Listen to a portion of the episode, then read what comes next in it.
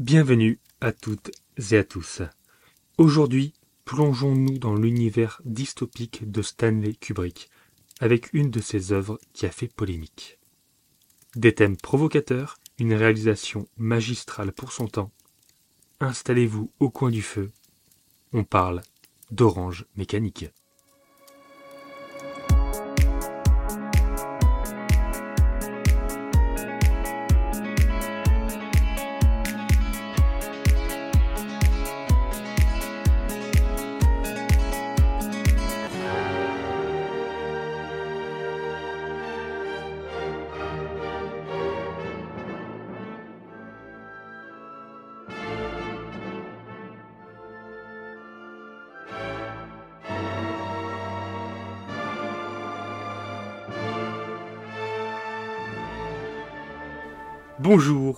Bonsoir, je suis Wivo, il est Davin. Nous voilà repartis pour une œuvre rétro-découverte qui date de 1972. Comme vous l'avez vu dans le titre, il s'agit d'Orange Mécanique. Mais bien sûr, avant de commencer, comment vas-tu, Davin Bah, très belle intro, très robotique. On dirait que tu t'es fait lobotomiser le cerveau. Voilà. Oh, t'as vu la référence Petite Alors, référence. Voilà. Moi, je vais caler Ah. plein de petites références comme ça pendant l'émission. Ça va être vraiment euh, folklorique comme émission. Parce que là, faut le dire, on est euh, complètement éméché avec des bières sans alcool. Bon, on fait, on fête l'arrivée de, de ton bébé, mec. On fête l'arrivée de Et ton oui, bébé. c'est la folie. Première émission après l'arrivée. J'allais dire son prénom, mais non. Non, Non, non, non, il faut, euh, garder euh, son anonymat, Il même faut garder le si suspense. Petit indice pour ceux qui veulent, il y a un gros gros indice dans l'émission précédente qui n'était pas voulu, euh, parce que c'est moi qui ai fait l'intro, et dans l'intro il y a un indice. Voilà, j'en dis pas plus, c'est quand même un super indice. Bah, voilà. voilà. allez Voilà. écouter euh, notre ancienne émission. P- Parfait, parfait. D'ailleurs, n'écoutez pas celle-ci. hein. Écoutez. Partez directement, Partez. et bonne soirée quoi du coup. bonne, bonne soirée. Non, on va parler donc de Orange Mécanique, qui est cultissime. C'est pour ça que je voulais. Toi, tu ne l'avais pas vu. Jamais vu. Et moi non plus, jamais vu. Moi non plus, ça faisait un bail que je voulais voir ce film euh, parce qu'il a, il a un aura un peu de film ultra violent. euh, C'est vrai. et Bah d'ailleurs, attends, juste avant que tu ouais. présentes le film, euh, je vais juste faire un petit, euh, une petite, petite présentation de ce format qu'on fait depuis quatre émissions, du coup, maintenant. Euh, C'est vrai. Voilà, pour expliquer, en gros, on est des trentenaires et il y a des films qu'on a dans notre inconscient qui sont gravés comme cultes, tu vois, ils ont le tampon culte, sauf que nous, on a Oui. toujours eu un peu une sorte de... De, de- de- ça nous attire pas de base les vieux films. Et on s'est dit, tiens, pour l'émission, ça pourrait être drôle de se forcer à regarder des films qui nous attirent pas, mais qui sont considérés comme cultes, pour donner notre avis de, de, de mecs qui les découvrent, en fait, euh, sans le contexte qui va vrai. autour, sans Mm. tout ça. Puis en, en plus, bah, j'imagine que tu l'as fait un peu avec ce film, on aime bien se renseigner bah, justement du contexte qu'il y avait à l'époque, pourquoi ce film est devenu culte. Donc voilà, on l'a fait avec Il était une fois en Amérique. Euh, La vie est belle, qui était un petit peu plus récent, mais qui rentrait quand même dans cette case. Et euh, dernièrement, on l'a fait avec Scarface. Et, Oui, euh, tout à fait, ouais. Voilà. Et d'ailleurs, bah, moi, euh, je peux le dire, euh, il y a deux films sur ces trois qui sont devenus vraiment des coups de cœur. Euh, il était une fois en Amérique et La vie est belle. C'est deux films qui vraiment maintenant font partie, je pense, de mes films préférés. Voilà. Ok. Bah pour le coup, moi, c'est vrai que Orange Mécanique, euh, c'était plutôt mal parti, un peu comme d'habitude avec les vieux films. Moi, j'ai toujours cette petite a priori, euh, il y a un côté un peu kitsch. Et là, euh, je trouve qu'on le sent direct avec le début d'Orange Mécanique, et comme, euh, comme d'ailleurs aussi pour Scarface, mais euh, souvent d'ailleurs parce qu'il faut pas les regarder en VF en fait. Ah oui, non mais oui, moi j'ai. regarder en VO. Ah mais moi, mais c'est même pas possible. euh, on se Ah, plaint. horrible Il y en a VF, sais, hein. qui se plaignent de la VF aujourd'hui, mais on est à des années-lumière. Les VF là de l'époque, mais oh, je l'ai passé vite fait en VF pour voir ce que ça donnait. J'ai fait bon allez, on repasse en VO les gars. hein, Ah oui, c'est- mais clairement. clairement. En fait, c'est ça qui rend le truc d'autant plus kitsch. C'est vrai. Ok, des fois ça peut être kitsch parce que au niveau des effets, c'est assez vieux. Il y a un côté, euh, voilà, ça vieillit forcément. Mais je crois que c'est la, c'est le doublage qui fait très bizarre. Ouais, il y avait une sorte d'accent, je sais même pas d'où vient, parce que tu sais, tous les vieux films, ils ont un peu cet accent, tu sais, les. Atmosphère, atmosphère, Ouais. allez, viens que je te pose là, mon gaillard Tu sais, il y a, il y a Ouais, c'est une sorte d'accent un peu comme ça, t'as l'impression que tous les gens parlent comme ça, mais on est où là? Et, et oui, oui, mais c'est très caricatural. Mais d'ailleurs, c'est un accent qui n'existe plus. Parce que tu sais, on parle des accents des Marseillais, ch'ti ou je sais pas quoi. Euh, Mais cet accent-là, je sais pas d'où il vient. S'il y a des gens dans les commentaires qui peuvent nous répondre, d'où vient cet accent euh, Allez, mon petit gars c'est... ça n'existe plus, quoi. Même les grands-parents ne parlent pas comme ça, tu vois. Enfin, c'est... Ah, ça serait intéressant ouais, de savoir s'il y a une c'est incroyable. explication euh, rationnelle et, et logique. Et du coup, là, c'est le cas hein, dans ce film. Oh, alors je l'ai Ah vraiment oui, oui. pas regardé longtemps en VF, hein, mais je suis passé direct en non, VO. faut vraiment pas. Mm. Ouais, faut vraiment pas. Surtout qu'en plus, le personnage principal, donc Alex, euh, il, a, il a aussi un rôle de narrateur. Donc on Oui. va entendre sa voix, mais vraiment tout le long. Donc Ouais. euh, non, faut pas, faut pas. Déjà, ça, ça enlève du coup ce côté qui peut paraître kitsch pour ceux qui, euh, euh, qui sont très jeunes comme nous. Non mais ça marche, hein. c'est comme pour Scarface, franchement Scarface, tu... bah, en plus j'avais expliqué. Scarface, le truc c'est que la VO, bah, les, films ont été retravaillés depuis, il y a même bah, des vieux films qui sont maintenant sortis en 4K parce qu'ils réutilisent les pellicules de l'époque pour euh, remasteriser le truc, et c'est pareil pour le son, euh, parce que les sons avaient été enregistrés sur des trucs de très très bonne qualité, et du coup ils peuvent retravailler tout ça. Que bah, des fois il y a la VF, en fait, elle avait été enregistrée sur une bande toute pourrie, et du coup bah, Scarface on le voyait, quoi. la VF c'était un tu vois que quand tu passais de l'une à l'autre, il y avait carrément la qualité sonore qui changeait. Quoi. Là, j'ai pas assez Oui, regardé oui, Orange. Mécanique pour m'en rendre compte, mais comme Orange Mécanique, il y a beaucoup, il y a une musique bah, de Beethoven euh, qui est très présente, etc. Euh, si c'est le même cas pour la VF, c'est voilà, ça gâche une partie de l'œuvre, quoi, carrément. je Mm. trouve. Et d'ailleurs, euh, alors j'allais dire un, un truc, j'allais dire une bêtise en fait, j'allais dire que c'était le premier film de Kubrick que je regardais, que je visionnais, mais non parce que Mhm. j'ai vu euh, Shining. Ok. Et euh, Mm. Shining qui a été aussi bah, scénarisé et réalisé par Kubrick. Et pour le coup, euh, Euh, donc, oui. il y a un film aussi cultissime, hein. Mm. Euh, mais qui est tiré d'un roman bah, de Stephen King. Exactement. Et là, c'est pareil pour Orange Mécanique. C'est tiré d'un Mais roman. en gros, mais quasiment toute la filmographie hein, de Kubrick. euh, c'est pour tiré ça. de livre. Ouais, ouais, bah oui, oui, quasiment. Ah, À part ses tout premiers, mais après, il a, il a carrément fait un choix. En fait, il a dit, bah en fait, euh, en gros, moi, j'aime la réalisation et pour faire des films qui marchent, autant prendre des, des, des- des livres qui ont cartonné et je les adapte. En fait, en gros, voilà, il a pas envie de se faire chier avec les scénarios. Euh, il, ok, euh, ok, c'est intéressant. et du coup, bah moi, ça va en revenir à un truc avant de démarrer sur le film. Ouais. Euh, donc voilà, donc euh, c'est un regard totalement euh, euh, noob pour le moment sur Kubrick. Moi, j'ai même pas encore vu Shining, mais c'est prévu qu'on se fasse Shining. Parce que toi, t'as même vu euh, sa sorte de suite, là, je crois, Doctor Sleep, là, avec, euh, avec Obi-Wan ça. Kenobi. quoi, Mais qui est dedans. Euh, Oui, exactement. mais donc c'est possible qu'on le fasse, mais Shining, moi j'ai toujours pas vu, hein, parce qu'à la base, tu te rappelles, on devait se le faire, mais je t'avais dit, j'aimerais bien lire le livre avant, avant de regarder le film. Oui. Ça peut être Oui, intéressant pour l'émission, comme ça aurait pu être intéressant en fait aujourd'hui. Et euh, justement, ça en vient à un débat que j'ai sur euh, Kubrick, que je découvre petit à petit. Mais en gros, je l'ai découvert moi il y a quelques années. Euh, bah, moi, vous le savez, je suis un grand fan de, de Interstellar. Et du coup, bah, quand t'es fan d'Interstellar, tout le monde te sort. Ouais, mais bon, ce film n'a rien inventé. Interstellar, euh, c'est 2001, l'Odyssée de l'espace, qui a tout créé. Et du coup, Mhm. bah, pour moi, voilà, tout le monde, enfin, t'as cette, cette sorte d'écho qui résonne que 2001, c'est peut-être le plus grand film de science-fiction de l'histoire de l'humanité et du cinéma, tu vois, c'est, c'est, le film de science-fiction. Et du coup, bah, moi, je me suis dit, putain, bah, je vais regarder, ça va être fou. et en fait, bah, c'est un film donc de 68. Et le problème, en fait, qui se passe, je trouve, avec Kubrick, en sachant que c'est pas Oui. lui, c'est pas lui qui écrit euh, donc les histoires, parce que là, encore Et, une et- fois. et pas non plus sur celui-là? C'est tiré aussi d'un Ah, roman bien sûr, euh, oui, oui, oui, bien sûr. Je Ok, d'accord. Je crois qu'il y a ses trois premiers films en, en indépendant où il avait fait des scénarios originaux, mais sinon tous les autres films, hein, c'est que des adaptations. Et du coup, euh, moi, c'est vrai que je suis très. euh, c'est même en musique, tu vois. En musique, j'ai un profond respect pour les interprètes. Des fois, sont, sont formidables, mais j'ai vraiment une sensibilité pour les auteurs. Même des fois, moi, je, je- je- j'ai beaucoup plus de tendresse pour quelqu'un qui va écrire et composer une musique plutôt que juste l'interprète. Alors ceux qui font tout, forcément, ça me touche encore plus. Et là, niveau cinéma, je dois avouer que c'est un peu le cas aussi. Je suis beaucoup plus sensible, tu vois, à l'écriture, à ce que va me faire euh, ressentir une œuvre, me faire euh, euh, réfléchir une œuvre. Et du coup, Ouais. bah déjà, t'enlèves ça à Kubrick, même si à sa manière, bien entendu, c'est très caricatural ce que je dis. T'enlèves quand même ça à Kubrick. Et Kubrick, en fait, je me suis rendu compte qu'il a beaucoup plus été un, un, un pionnier dans, les, dans la technologie au niveau du cinéma. Il a créé des, des, des- des plans qui n'existaient pas, il a créé des technologies Oui. pour aider à filmer qui n'existaient pas, etc. Bah, du coup, avec nos yeux d'aujourd'hui, euh, je trouve que ces films ont vieilli. Et genre 2001, l'Odyssée de l'espace, ça a été vraiment une énorme déception.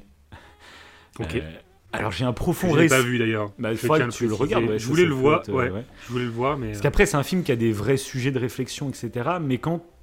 Comment dire en fait C'est tellement un film qui est réputé comme un chef-d'œuvre monumental bah, que je m'attendais à un truc vraiment qui allait me transporter, qui allait. euh, voilà, j'allais vibrer de fou. Sauf que bah, je le vois, moi, euh, bah, 50 ans après sa sortie. Et du coup, je le vois avec mes yeux d'aujourd'hui. C'est pour ça aussi qu'on fait cette émission. Euh, c'est avec nos yeux d'aujourd'hui qu'est-ce qu'on pense d'une œuvre? Parce qu'il y a des gens qui l'ont vu à l'époque de sa sortie pour qui bah, c'était une révolution visuelle, même en termes de sujet, euh, c'est un- une œuvre totalement visionnaire, tout ça. Et que ça a pu être une révélation, tu vois. Euh, sauf que pour nous, tous les sujets qui sont traités dans le film, c'est un truc qu'on maintenant on a, vu et revu en gros, c'est l'intelligence artificielle, l'évolution humaine, etc. Bref. Et surtout, bah, visuellement, en fait, euh, le film est vanté pour ses effets, euh, ses effets spéciaux qui ont révolutionné le monde Ouais. du cinéma. Mais aujourd'hui, bah, ça fait kitsch, en fait. Et du coup, bah voilà. Quand j'ai regardé au 2001, j'ai eu une sorte de petite déception. Et je t'avoue euh, que là, en regardant Orange Mécanique, pareil, qui avait une sorte de d'aura euh, derrière, Oui.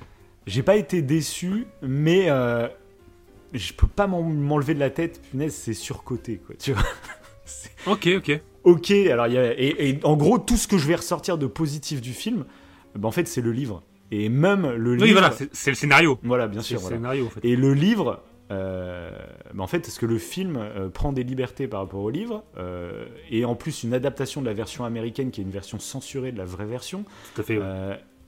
Et du coup, en fait, le livre, je le trouve encore plus intéressant finalement.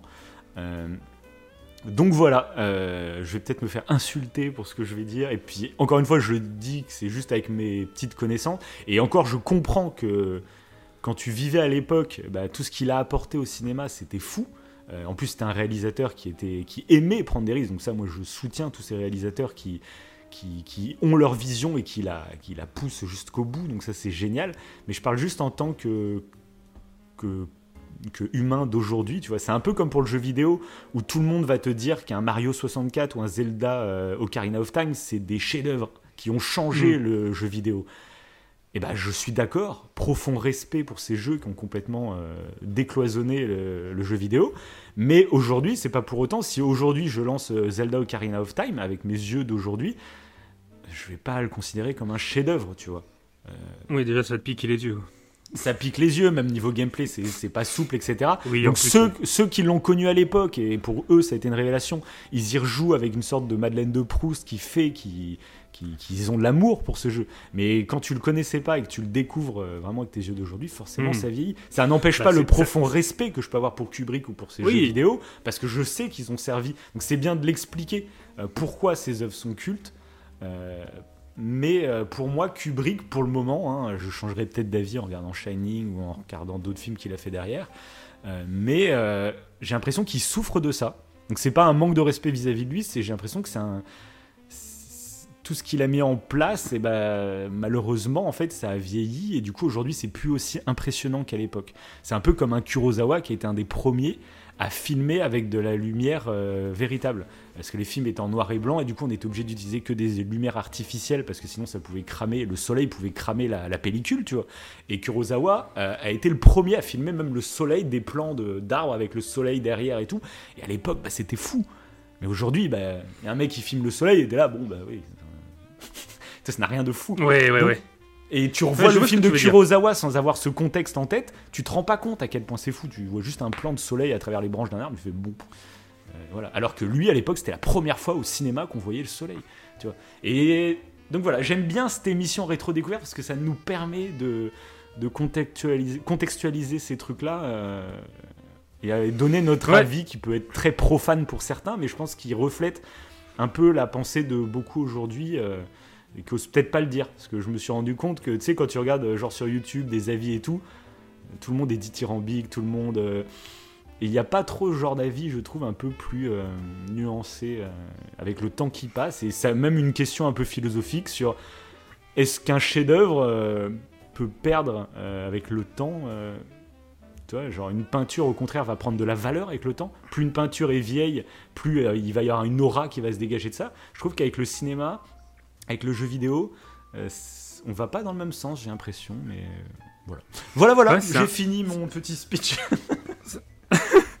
ouais, c'est intéressant parce que du coup, moi, je, à l'inverse, vu que c'est un des, précurseurs en fait de certaines certaines réalisations, mhm. ça, ça, a un effet un peu plus euh, marquant de mon point de vue. Euh, et, je dis ça dans le sens où quand... Alors j'ai pas eu ce, euh, cette remarque-là avec Shining, j'ai pas du tout remarqué la réalisation de, de, Kubrick. Mais là, pour le coup, bah, par exemple, ce film. Bah, par exemple, dans Shining, euh, c'était que la deuxième fois au cinéma qu'on voyait l'utilisation d'une Steadicam. Et apparemment, il y a plein de plans où il suit les acteurs euh, de manière ultra fluide. C'est la Steadicam, ça permet d'avancer sans que la caméra, en fait, la caméra reste sur un axe fixe. Et euh, tu peux avancer, tu sens pas le bruit des pas. Le premier à l'avoir utilisé, c'était dans le film Rocky, quand il monte les escaliers, sauf que c'était un peu moins bien exécuté.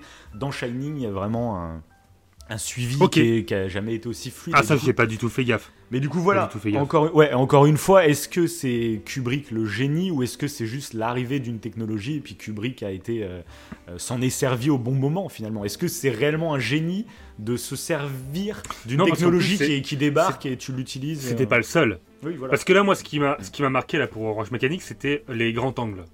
J'avais l'impression de, tu vois, bah, le, on a un iPhone tous les deux là. Des fois, on, utilise pour faire des belles photos, on mhm. utilise l'écran large en 0,5 mhm. et ça donne une, euh, un côté euh, au niveau d'un paysage par exemple, ça le rend plus grandiose, ça le rend plus beau, ça le rend plus intéressant. Et là je trouve que, euh, alors dans ce film particulièrement, alors je sais pas si j'y ai fait gaffe parce qu'il y a toute cette aura autour de Kubrick. Euh, parce que c'est pas un truc, encore une fois, que j'ai remarqué sur Shining, mhm. mais là, particulièrement sur ce film-là, bah, ça m'a marqué. Je suis même allé me renseigner après coup, euh, mhm. savoir ce qu'il avait utilisé, et j'ai vu qu'il utilisait des optiques euh, du coup très grand, très grand angle, mhm. et qui donnait un grand. par rapport à notre téléphone d'ailleurs, c'est. c'est notre téléphone, c'est dérisoire le grand angle qu'il fait. Là, pour le coup, au cinéma, c'est tellement énorme qu'après en post-prod, ils sont obligés de retravailler pour euh, le voir à l'écran. Mhm. Et je trouvais que là, particulièrement, c'était assez marquant. D'accord. Euh, et j'ai trouvé ça assez intéressant. Mais c'est pas du tout, par contre, un précurseur de ce type de caméra là. C'était pas le seul. Ouais, mais, euh, mais là, ça m'a. Je sais pas. Je...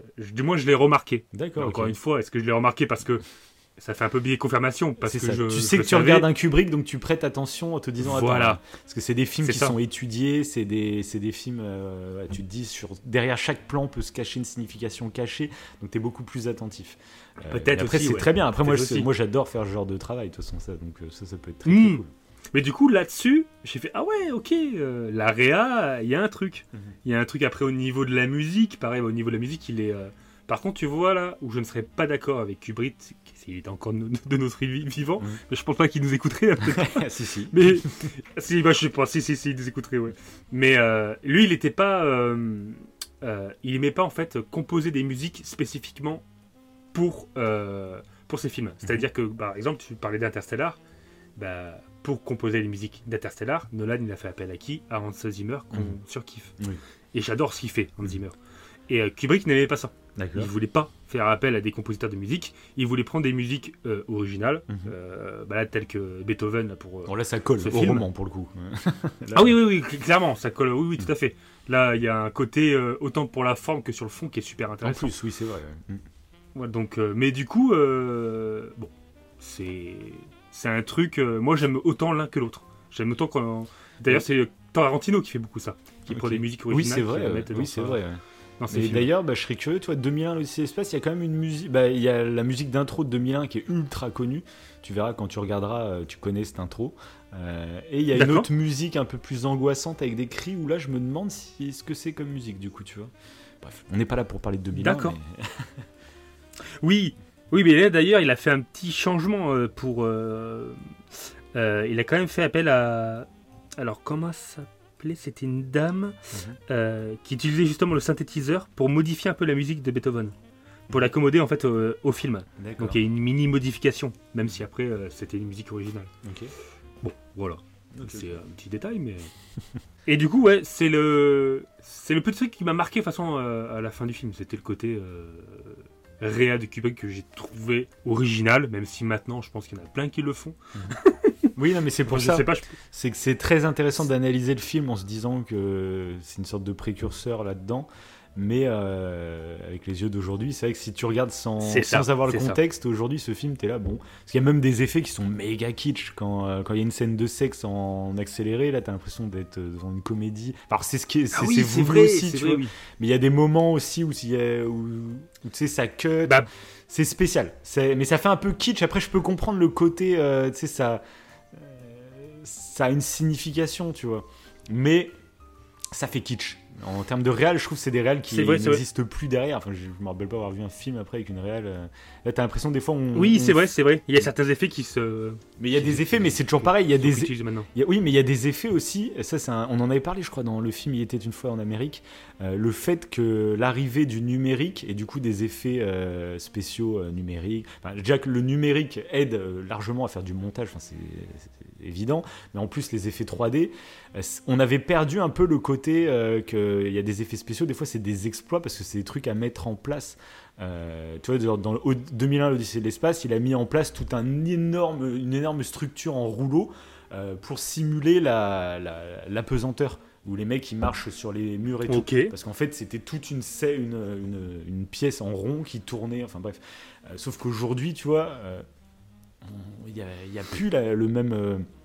tu sais, j'en avais parlé dans Mm. une- une fois en Amérique où il y avait une scène immense, une rue où il y avait je sais pas combien de, de centaines de figurants. Et je trouvais ça impressionnant. Mais dans les films d'aujourd'hui, tu sais que la- la- les trois quarts vont être ajoutés numériquement. Et du coup, tu perds un peu ce, C'est ça. c'est Oui. pas cette magie, enfin le fait de dire putain là ils ont vraiment fait venir euh, je sais pas combien de centaines de figurants pour créer une rue entière. Tu sais il y a un côté, euh, je sais pas. Et ça on l'a perdu je trouve quand même aujourd'hui. euh, Parce que même si aujourd'hui il y a certains Ouais. cinéastes qui le font, euh, comme Nolan par exemple, mais en fait comme on l'a vu dans plein de films de façon numérique, on y prête moins, ça, ça a moins d'impact je trouve dans notre visionnage. Ouais, quand tu dis ça, tu sais, ça me fait penser justement bah, à la licence Mad Max. On parle de plein de films. Ouais, oui ça. Mais, euh, mais euh, c'est parce que dans Mad Max, ils ont, même sur les derniers, là, Ouais. ils ont tenu quand même, alors maintenant ils ont rajouté des effets spéciaux, Mhm. mais ils ont tenu à garder ce truc de, soit avec des maquettes, soit avec des vraies cascades, Mhm. pour euh, minimiser en fait bah, la- de l'AREA avec des effets spéciaux faits par ordinateur. Oui, bah, comme Nolan, hein, Nolan euh, fait souvent ça aussi. hein, C'est euh, ça. ouais. Mais, Mais je euh, trouve ça. Mais on, Mais en- bon. mais on en a perdu la saveur, je trouve. Parce qu'aujourd'hui, euh, sais ouais, ouais. ça pue la même saveur, ça pue le côté, artif- euh, le côté un peu euh, artisanal, tu vois, de la chose. Euh, Ouais, c'est vrai, c'est vrai, donc bon. c'est vrai. Ah mais c'est, on a détesté en fait Orange Mécanique. Là c'est, on voulait, Enfin, non, vous- au contraire, on voulait, on voulait vous faire la tour découverte pour vous dire que fallait arrêter, fallait arrêter ce genre d'œuvre. Non, en, en plus euh, pour le coup là, Orange Mécanique, euh, bah, il, a, il même, c'est une petite liberté je crois au niveau d'un chapitre par rapport au livre. le chapitre final, Euh, quoi. il s'est- Et ça change Voilà, énormément le sens de, de l'œuvre, quand même. Par exemple, l'âge euh, du protagoniste n'est pas le même. Dans le bouquin, c'est un gamin de 13-14 ans. C'est vrai. que- Euh, Alors que là, c'est un adulte dans le film, et ça change, je trouve, énormément de choses, notamment le message final dans le chapitre qui n'est pas dans le film, du coup. Euh, donc, euh, Mmh. Ouais, je- tu t'as, t'as hésité à en on va parler. pas spoiler tout de on va- suite, on va- en parler rapidement. Ouais. Ok, ok. Par contre, tu vois, un truc qui est intéressant, c'est que d'avoir euh, adapté le livre euh, en film, que ce soit Kubrick ou, ou un autre, hein, Mhm. c'est le côté musical. Vu que la musique, encore une fois, on parlait de Beethoven, Mhm. a un intérêt autant sur le fond que sur la forme, je trouve que c'est super intéressant. Mhm. Et même euh, au niveau du visuel, mettre de la musique classique avec des scènes ultra violentes, ouais. parce c'est assez euh, malaisant. Et je trouve que d'ailleurs le film a un côté un peu malaisant, Oui, c'est recherché, même si euh, Mm. ouais ouais ouais. Parce que je t'ai dit, si c'est la- même un peu cartoonesque. Il y a certaines séquences justement en accéléré où c'est cartoonesque, oui. Et euh, Mm. sauf que tu vois des trucs qui ne le sont pas, et ça fait bizarre. Et d'ailleurs, bah, un truc qui est assez fou, c'est qu'il y a une scène dans le film à un moment, bah, juste avant, en gros, la deuxième partie, où il y a une scène, on va dire, il y a, il y a une agression, euh, bah, c'est une scène que j'avais déjà vue, mais je ne sais pas où. Et je sais que j'avais jamais vu le film, mais cette scène-là, je l'avais déjà vue. Et je sais pas où, j'ai l'impression, euh, en premier réflexe, j'ai l'impression que c'était à l'école. Je me suis dit, mais d'où j'aurais vu cette scène à l'école? Parce que c'est un. Il y a quand même un chibre géant dans les mains du protagoniste. Je fais d'où j'ai vu ça à l'école? Mais si je l'ai pas vu à l'école, d'où j'ai vu que cette scène euh, Dans quel contexte? Après, est-ce que Impossible c'est un autre film qui faisait référence à. J'ai pas l'impression, hein, j'ai pas l'impression. hein.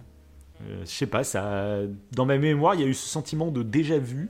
J'ai essayé de réfléchir pour essayer de me souvenir où c'est que j'aurais pu voir ça, mais j'ai l'impression que c'était à l'école, mais j'arrive pas à me rappeler quand. où. C'est possible. Après, d'ailleurs, il y, a- bah, il y a une pièce de théâtre hein, qui a été. euh, euh, oui, qui a été faite de ce- d'Orange Oui, Mécanique. bien sûr. ouais. Donc, euh, et, de- et qui a été supervisé par de l'auteur du livre, d'ailleurs. D'accord, ok. Et Donc, Anthony Burgess. Burgess, ouais. Burgess. qui lui euh, a plutôt apprécié, hein, je crois, l'œuvre de non, Kubrick. non, du coup, euh, non. Non Non, Ah et ouais même ça l'a même un peu fait chier que c'est- ça soit une de ses Ah, œuvres. ok, je suis passé à côté de cette info. Ouais, bah, parce qu'en gros, il a dit, bon, déjà Kubrick a du coup a pris des petites libertés, mais surtout en fait, ce qui l'a fait chier Ouais. là-dedans, c'est que ce soit cette œuvre-là de lui qui euh, a connu ce tel succès. Parce que du coup, en fait, euh, bah, beaucoup de médias l'ont considéré comme un spécialiste de l'ultra-violence, etc., alors qu'il n'est pas du tout ça. Euh, que ce, ce livre-là, c'était un des livres parmi euh, d'autres qu'il a fait. Et le film lui a donné une popularité complètement démesurée. et du coup, après, on l'interrogeait plus que sur cette, ce- ce- cette œuvre, quoi. On parlait plus du tout des autres. Et euh, voilà. C'est un peu comme si toi, tu sais, tu fais plein de bouquins qui parlent de plein de trucs, et puis un jour, tu fais un, un thème un peu euh, qui sort de l'ordinaire, t'as un succès de fou avec, et on te parle que de ce, ça. Puis après, toi, le reste, oui, non, mais j'ai fait comme d'autres. Non, non, non, tu ça, ce truc-là. et du coup, Mhm. voilà, c'est ça qui. euh, Ok, ok. Hmm. Parce que euh, ça avait été le, le cas aussi pour, euh, pour Shining. Ouais, mais là, là, L'auteur de Shining, ouais, bah. Stephen King avait détesté. euh, Ouais, exactement. Il voulait même pas apparaître au générique final euh, de- de- du truc tellement il avait pas aimé. Aïe, aïe, aïe. Je suis en train de me dire, en fait, toutes les, toutes les adaptations de Kubrick ont été dé- détestées Bah, c'est par les c'est qu'il prend des libertés, donc c'est ce qui rend quand même ses films personnels et génial. Mais en même temps, je peux comprendre un auteur. euh, on adapte ton film, le film du coup devient un succès mondial. Enfin, est l'œuvre est connue via ce prisme-là, et tu te dis merde, ça reflète pas exactement ce que j'avais voulu transmettre quoi. Et en plus, bah là, le, le- le livre Orange Mécanique, du coup, ça, il y a un gros message vis-à-vis de la vie de l'auteur. Je sais pas si t'es au courant de cette histoire. Ah non, du tout. Mais Du en fait, cet auteur, s'il a écrit cette œuvre, euh, c'est que euh, il s'est fait agresser dans la rue euh, avec sa femme. Sa femme, euh, à la suite de cette, elle était enceinte. ils ont perdu, elle a dû avorter à cause d'une hémorragie interne. Et c'est une hémorragie, hémorragie interne qui- qu'ils n'ont pas réussi à soigner. Et après quelques années, elle est morte de cette hémorragie interne. Et du coup, euh, bah, l'auteur s'est beaucoup in- interrogé parce que c'était une agression gratos. C'était même pas pour leur voler quelque chose, c'était une agression dans la rue gratos comme ça. Et du coup, l'auteur s'est énormément posé de questions sur la violence gratuite. Euh, voilà. Et du coup, euh, c'est pour ça que le, le- le- le- normalement dans le livre, le héros est, un, est beaucoup plus jeune. parce qu'en plus, bah, du coup, sa date de naissance correspondait à la date de naissance qu'aurait eu son fils. Fait, quand, le, quand le livre est sorti, en fait, l'au- l'auteur avait l'âge que le fils aurait dû avoir euh, si la, la mère Ouais. n'avait pas dû avorter. Quoi. Et du coup, c'est ça qui est très intéressant. On va rentrer en partie spoil juste pour que je conclue là-dessus, sinon ce serait con de pas en parler plus, d'en parler plus Ouais, tard. ouais, ouais, carrément. Juste donc carrément. partie spoil. euh, Donc, allez. euh, le Oui, chapitre, allez le le fameux qui chapitre final euh, qui n'est pas présent donc dans la version américaine du livre et donc dans l'adaptation de Kubrick. Euh, bah, c'est la suite en gros, euh, parce que là le film se termine au moment où euh, bah, le héros en gros dit qu'il est soigné donc de sa thérapie, qu'en gros il va rebasculer dans, dans le mal en gros. C'est comme ça que se termine le film, Mhm. c'est comme ça que se termine la version Mhm. américaine. Dans la version euh, originale, euh, et ben en fait on lui dit qu'il est guéri, donc qu'il va se sortir de ce lavage de cerveau. Sauf que bah, de lui-même, en fait, euh, il dit oui, mais bon, j'ai grandi, j'ai mûri, et aujourd'hui, en fait, j'ai plus besoin de cette ultra-violence. C'est l'âge qui voulait ça. euh, c'est ce moment de changement de l'adolescence qui voulait ça. euh, cette colère contre le monde, contre la société, qui voulait que je me, je me développe dans cette ultra-violence. Mais maintenant, aujourd'hui, j'ai d'autres souhaits. Et je me rends compte que cette ultra-violence que j'avais n'est pas compatible avec mes souhaits de euh, former euh, une famille, avoir des enfants.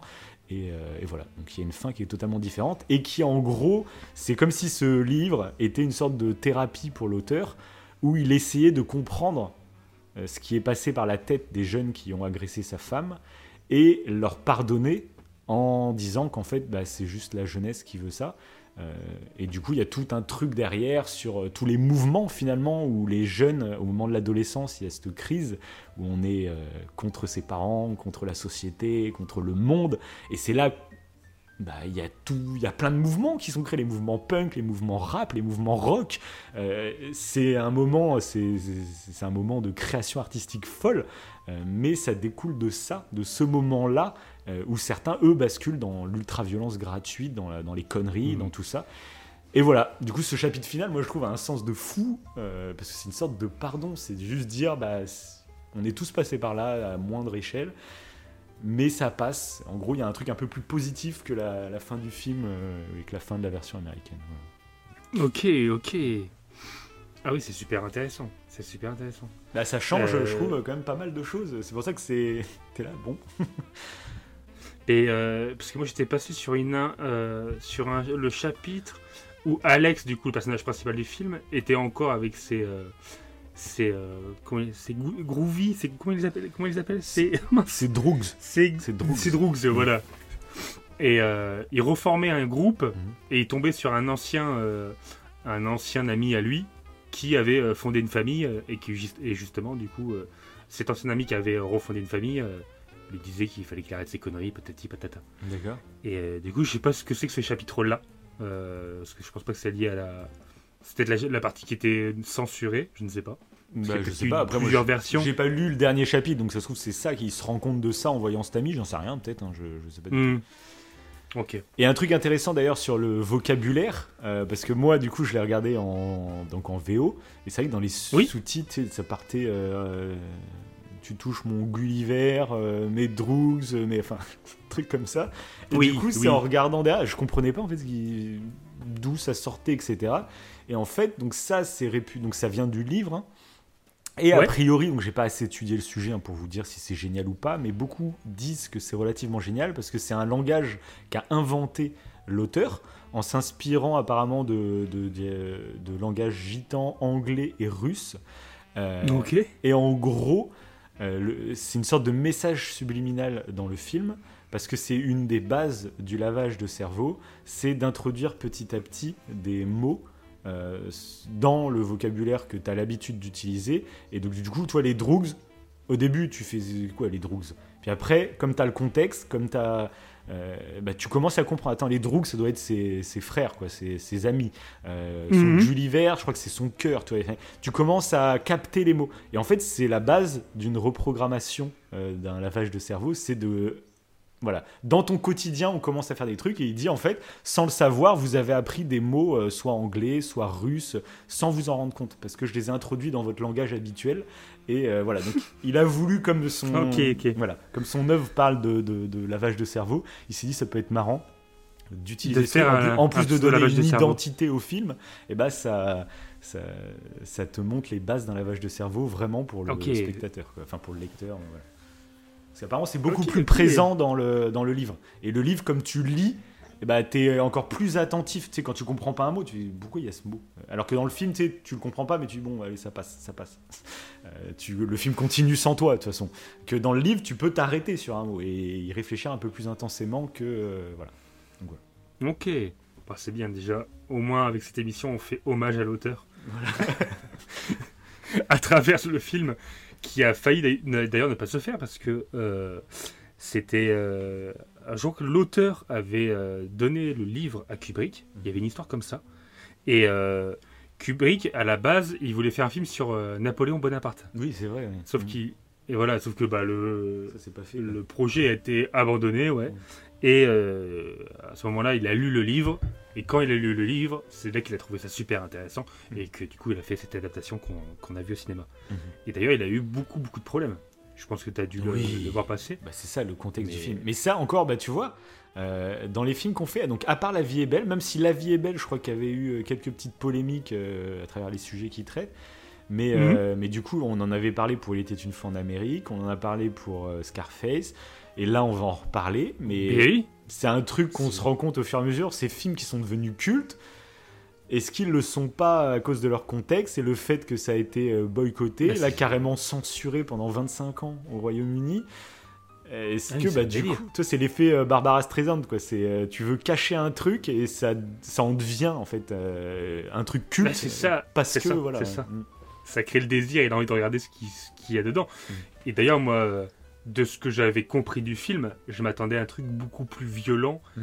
Que ce qu'on voit. Mais C'est un film qui est violent, Mm. mais c'est de la violence suggérée. Mais en encore, Il oui, mais et encore une fois, faut le replacer à son époque en 68. Euh, Aujourd'hui, on est abreuvé d'images de violence. On voit des trucs bien pires euh, aux infos, hein, euh, à la télé, parce que ça fait de l'audience. Oui, en plus, oui. Euh, donc on est habitué. Euh, sauf qu'il faut le remettre dans le contexte de l'époque où les gens ne sont pas habitués. Et à l'époque, tu vois pas hein, une scène de viol comme ça où les mecs s'amusent à moitié. Ça n'existe pas. Euh, donc c'est ça, faut remettre tout dans le contexte en fait pour essayer de comprendre ce qui s'est passé avec ce film. Quoi. Ouais, parce que ce genre de film était, euh, était pas mal censuré. Je crois qu'on en avait parlé justement euh, quand on avait fait l'émission de, euh, de Tarantino sur, euh, sur le film Once Upon a Time in Hollywood. Ouais.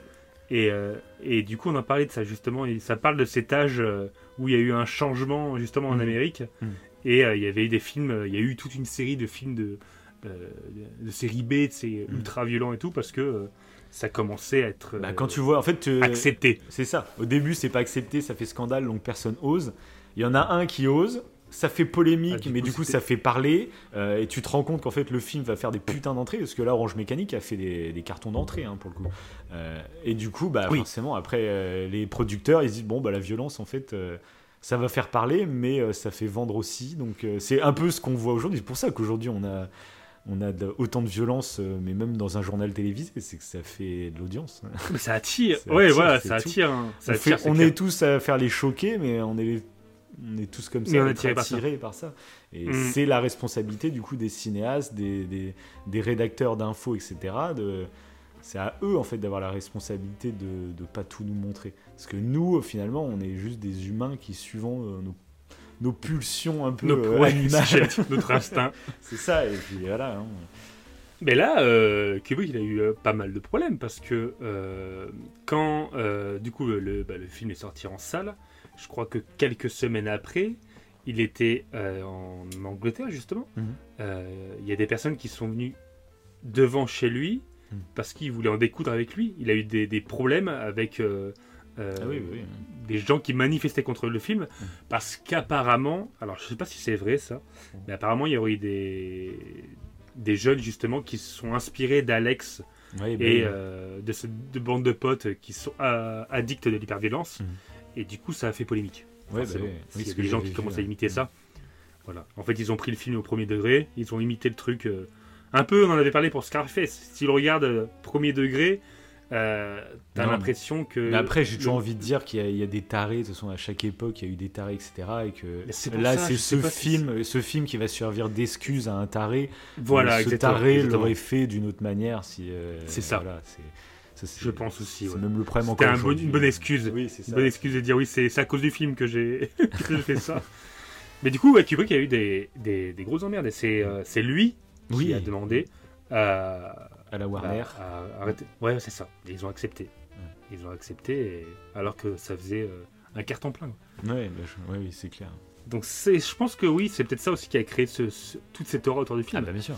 Parce que le film est ressorti du coup 25 ans plus tard avec les, bah, la mort de Kubrick.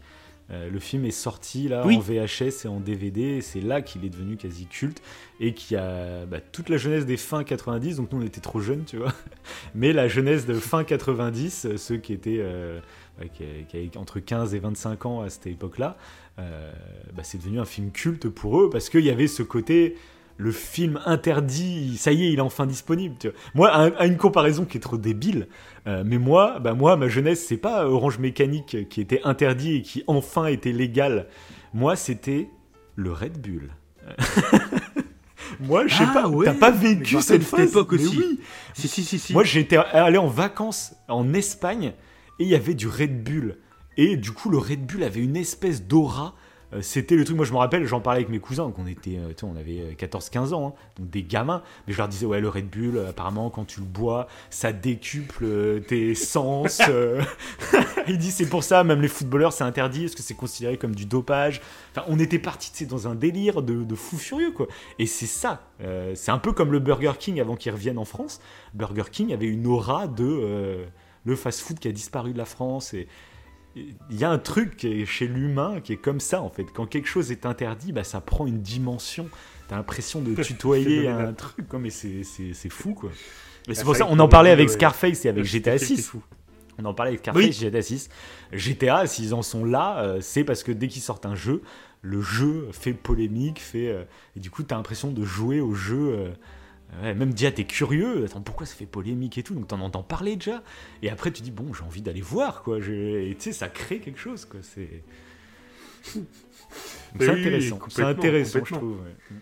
Ben, euh, ça nous fait fantasmer en fait du fait que ça soit interdit Mm. et l'exemple du Red Bull est pas mal. Puis surtout que quand t'es ado, La, quoi. la taurine qu'il y avait à l'intérieur, oui, C'est mais ça. c'est n'importe quoi. Genre, c'était c'était du café mais ça c'était de la coke en fait presque la taurine. Ah oui. C'était euh, ça nous créait euh, ça nous changeait notre On personnalité. devenait, on devenait des Ah, surhumains. c'était- Oui, c'est Moi, c'était vraiment ça. J'avais l'impression que c'était ça. Genre, Ah oui, j'allais nous jouer au foot, j'allais être un surhomme euh, parce que j'ai bu mon Red Bull. puis finalement, ça sort en France, tout le monde goûte. Puis maintenant, bon, bah, c'est du Red Bull. Quoi. Oui, voilà, il y en a partout. et puis... Ouais, c'est vrai que ça, oui. Il y, a, il y a de ça. Il y a de ça. Bah après, euh, oui, en soi, le livre, euh, et du coup, l'adaptation, enfin, le scénario, Mm. du coup, qui n'a pas été scénarisé par euh, Kubrick, mais est quand même. J'ai trouvé super intéressant. Alors, scénarisé, ça dépend parce que c'est quand même lui qui. bah, en gros, il s'est servi de l'adaptation, mais c'est lui qui a, qui a, Oui, bien sûr. qui a créé le film qui a- qui- et qui a fait ses modifications. Et même, c'est quand même une partie du scénario de comment présenter un, un, Mm. un truc. Bon, bref. Après, oui, en gros, c'est. Oui, oui, oui. Il n'est pas l'écriture, c'est pas lui qui a créé l'histoire, en gros. C'est pas une histoire originale, mais il a, voilà, il a quand même taffé. Oui, hein. voilà. On va dire que c'est pas, c'est pas lui qui a eu. Oui, là, voilà. Il n'a pas eu l'idée, C'est ça. mais bon, il l'a- il l'a scénarisé, ouais. Mais du coup, euh, bah, moi, je me suis demandé jusqu'à la. On va dire la moitié du film où on allait. hein. Oui. Toute cette première partie du film, je me suis demandé, bon, c'est quoi le but en fait? D'ailleurs, c'est ce genre de film, on en avait parlé, tu vois, avec La La Land, des trucs comme ça, où c'est le. Il y a beaucoup de gens qui arrêtent avant la moitié du film. euh, et qui Oui. du coup n'ont pas conscience du, du sujet du film en fait. Et tu quittes le film sans savoir pourquoi. Voilà, c'est le genre de film, même si t'aimes pas au début, euh, regarde à la fin. hein. Une œuvre de toute façon, ça doit se juger à la fin quoi. Et- mais ça fait partie de ces films. Moi, j'en ai parlé un peu autour Ah de bah. moi. Euh, Il y en avait plusieurs qui, euh, qui m'ont dit ah bah, j'ai regardé, oh, pff, non, j'ai quitté, je sais pas où ça allait. ça- Et c'est marrant ça. Eh, C'est intéressant. Bah, euh, L'exemple pertinent, c'était avec le film Ne coupez pas. Oui, c'est vrai. ah bah oui. Toute la première partie, elle est. Enfin, faut regarder-le jusqu'au bout. c'est Écoute- tout. écoutez notre émission aussi qu'on avait fait là-dessus. ouais, c'est vrai que c'est. Ouais, voilà. Bah moi, oui, sur ce film-là, je me rappelle. Euh, toi, tu m'avais rien dit, tu m'avais juste de regarder ça. Et comme. Ouais, euh, Parce qu'il faut pas spoiler. Ouais, c'est ça. Ouais, faut, faut rien dire. Voilà. Mais faut Te connaissant, j'étais en train de me dire, oh là, ça se trouve, il est en train de découvrir un. Parce que c'est un plan séquence, donc je me disais, trouve, il, il trouve que cette œuvre est cool parce que c'est un plan séquence. Alors que moi, j'étais en train de jouer à God of War. hein. Je te explique, j'ai fait de mon niveau plan séquence. euh, bon. Et du coup, au début, ouais, je me rappelle, ouais, ne coupez pas, je, je croyais que tu me faisais regarder ça parce que c'était un plan séquence. Et du coup, le plan séquence, il est, il est très Il est très moyen. long, oui. Il est très moyen en plus. Oui, bah, par coup, contre, oui, là. c'est pas du tout l'intérêt. mais- mais limite, j'étais un peu gêné pour toi. je me rappelle. Je Oui, regardais me le rappelle, film. tu m'avais envoyé un message. J'étais un peu gêné pour oui. toi. Je me dis, attends, mec, euh, j'ai l'impression que tu découvrais le une émission et puis, bah, je me, comme tu me l'as conseillé, bah, j'ai continué. Et puis, en fait, ce film était génial. Quoi. Donc, euh, donc voilà. Oui, voilà. Comme quoi, faut dépasser justement une bonne partie du film généralement. Si, surtout, voilà. Mais c'est ce qu'on disait pour les rétro-découvertes, c'est que s'il y a, si les films sont réputés pour être cultes, c'est Ouais. qu'il y a quand même un intérêt à. Utilise deux heures de ton temps et si c'est culte, il y a toujours un intérêt en fait. Même si tu vas pas aimer, c'est ce qu'on avait dit pour Scarface. Moi, Scarface, euh, c'est pas un film qui va rester dans ma mémoire, hein.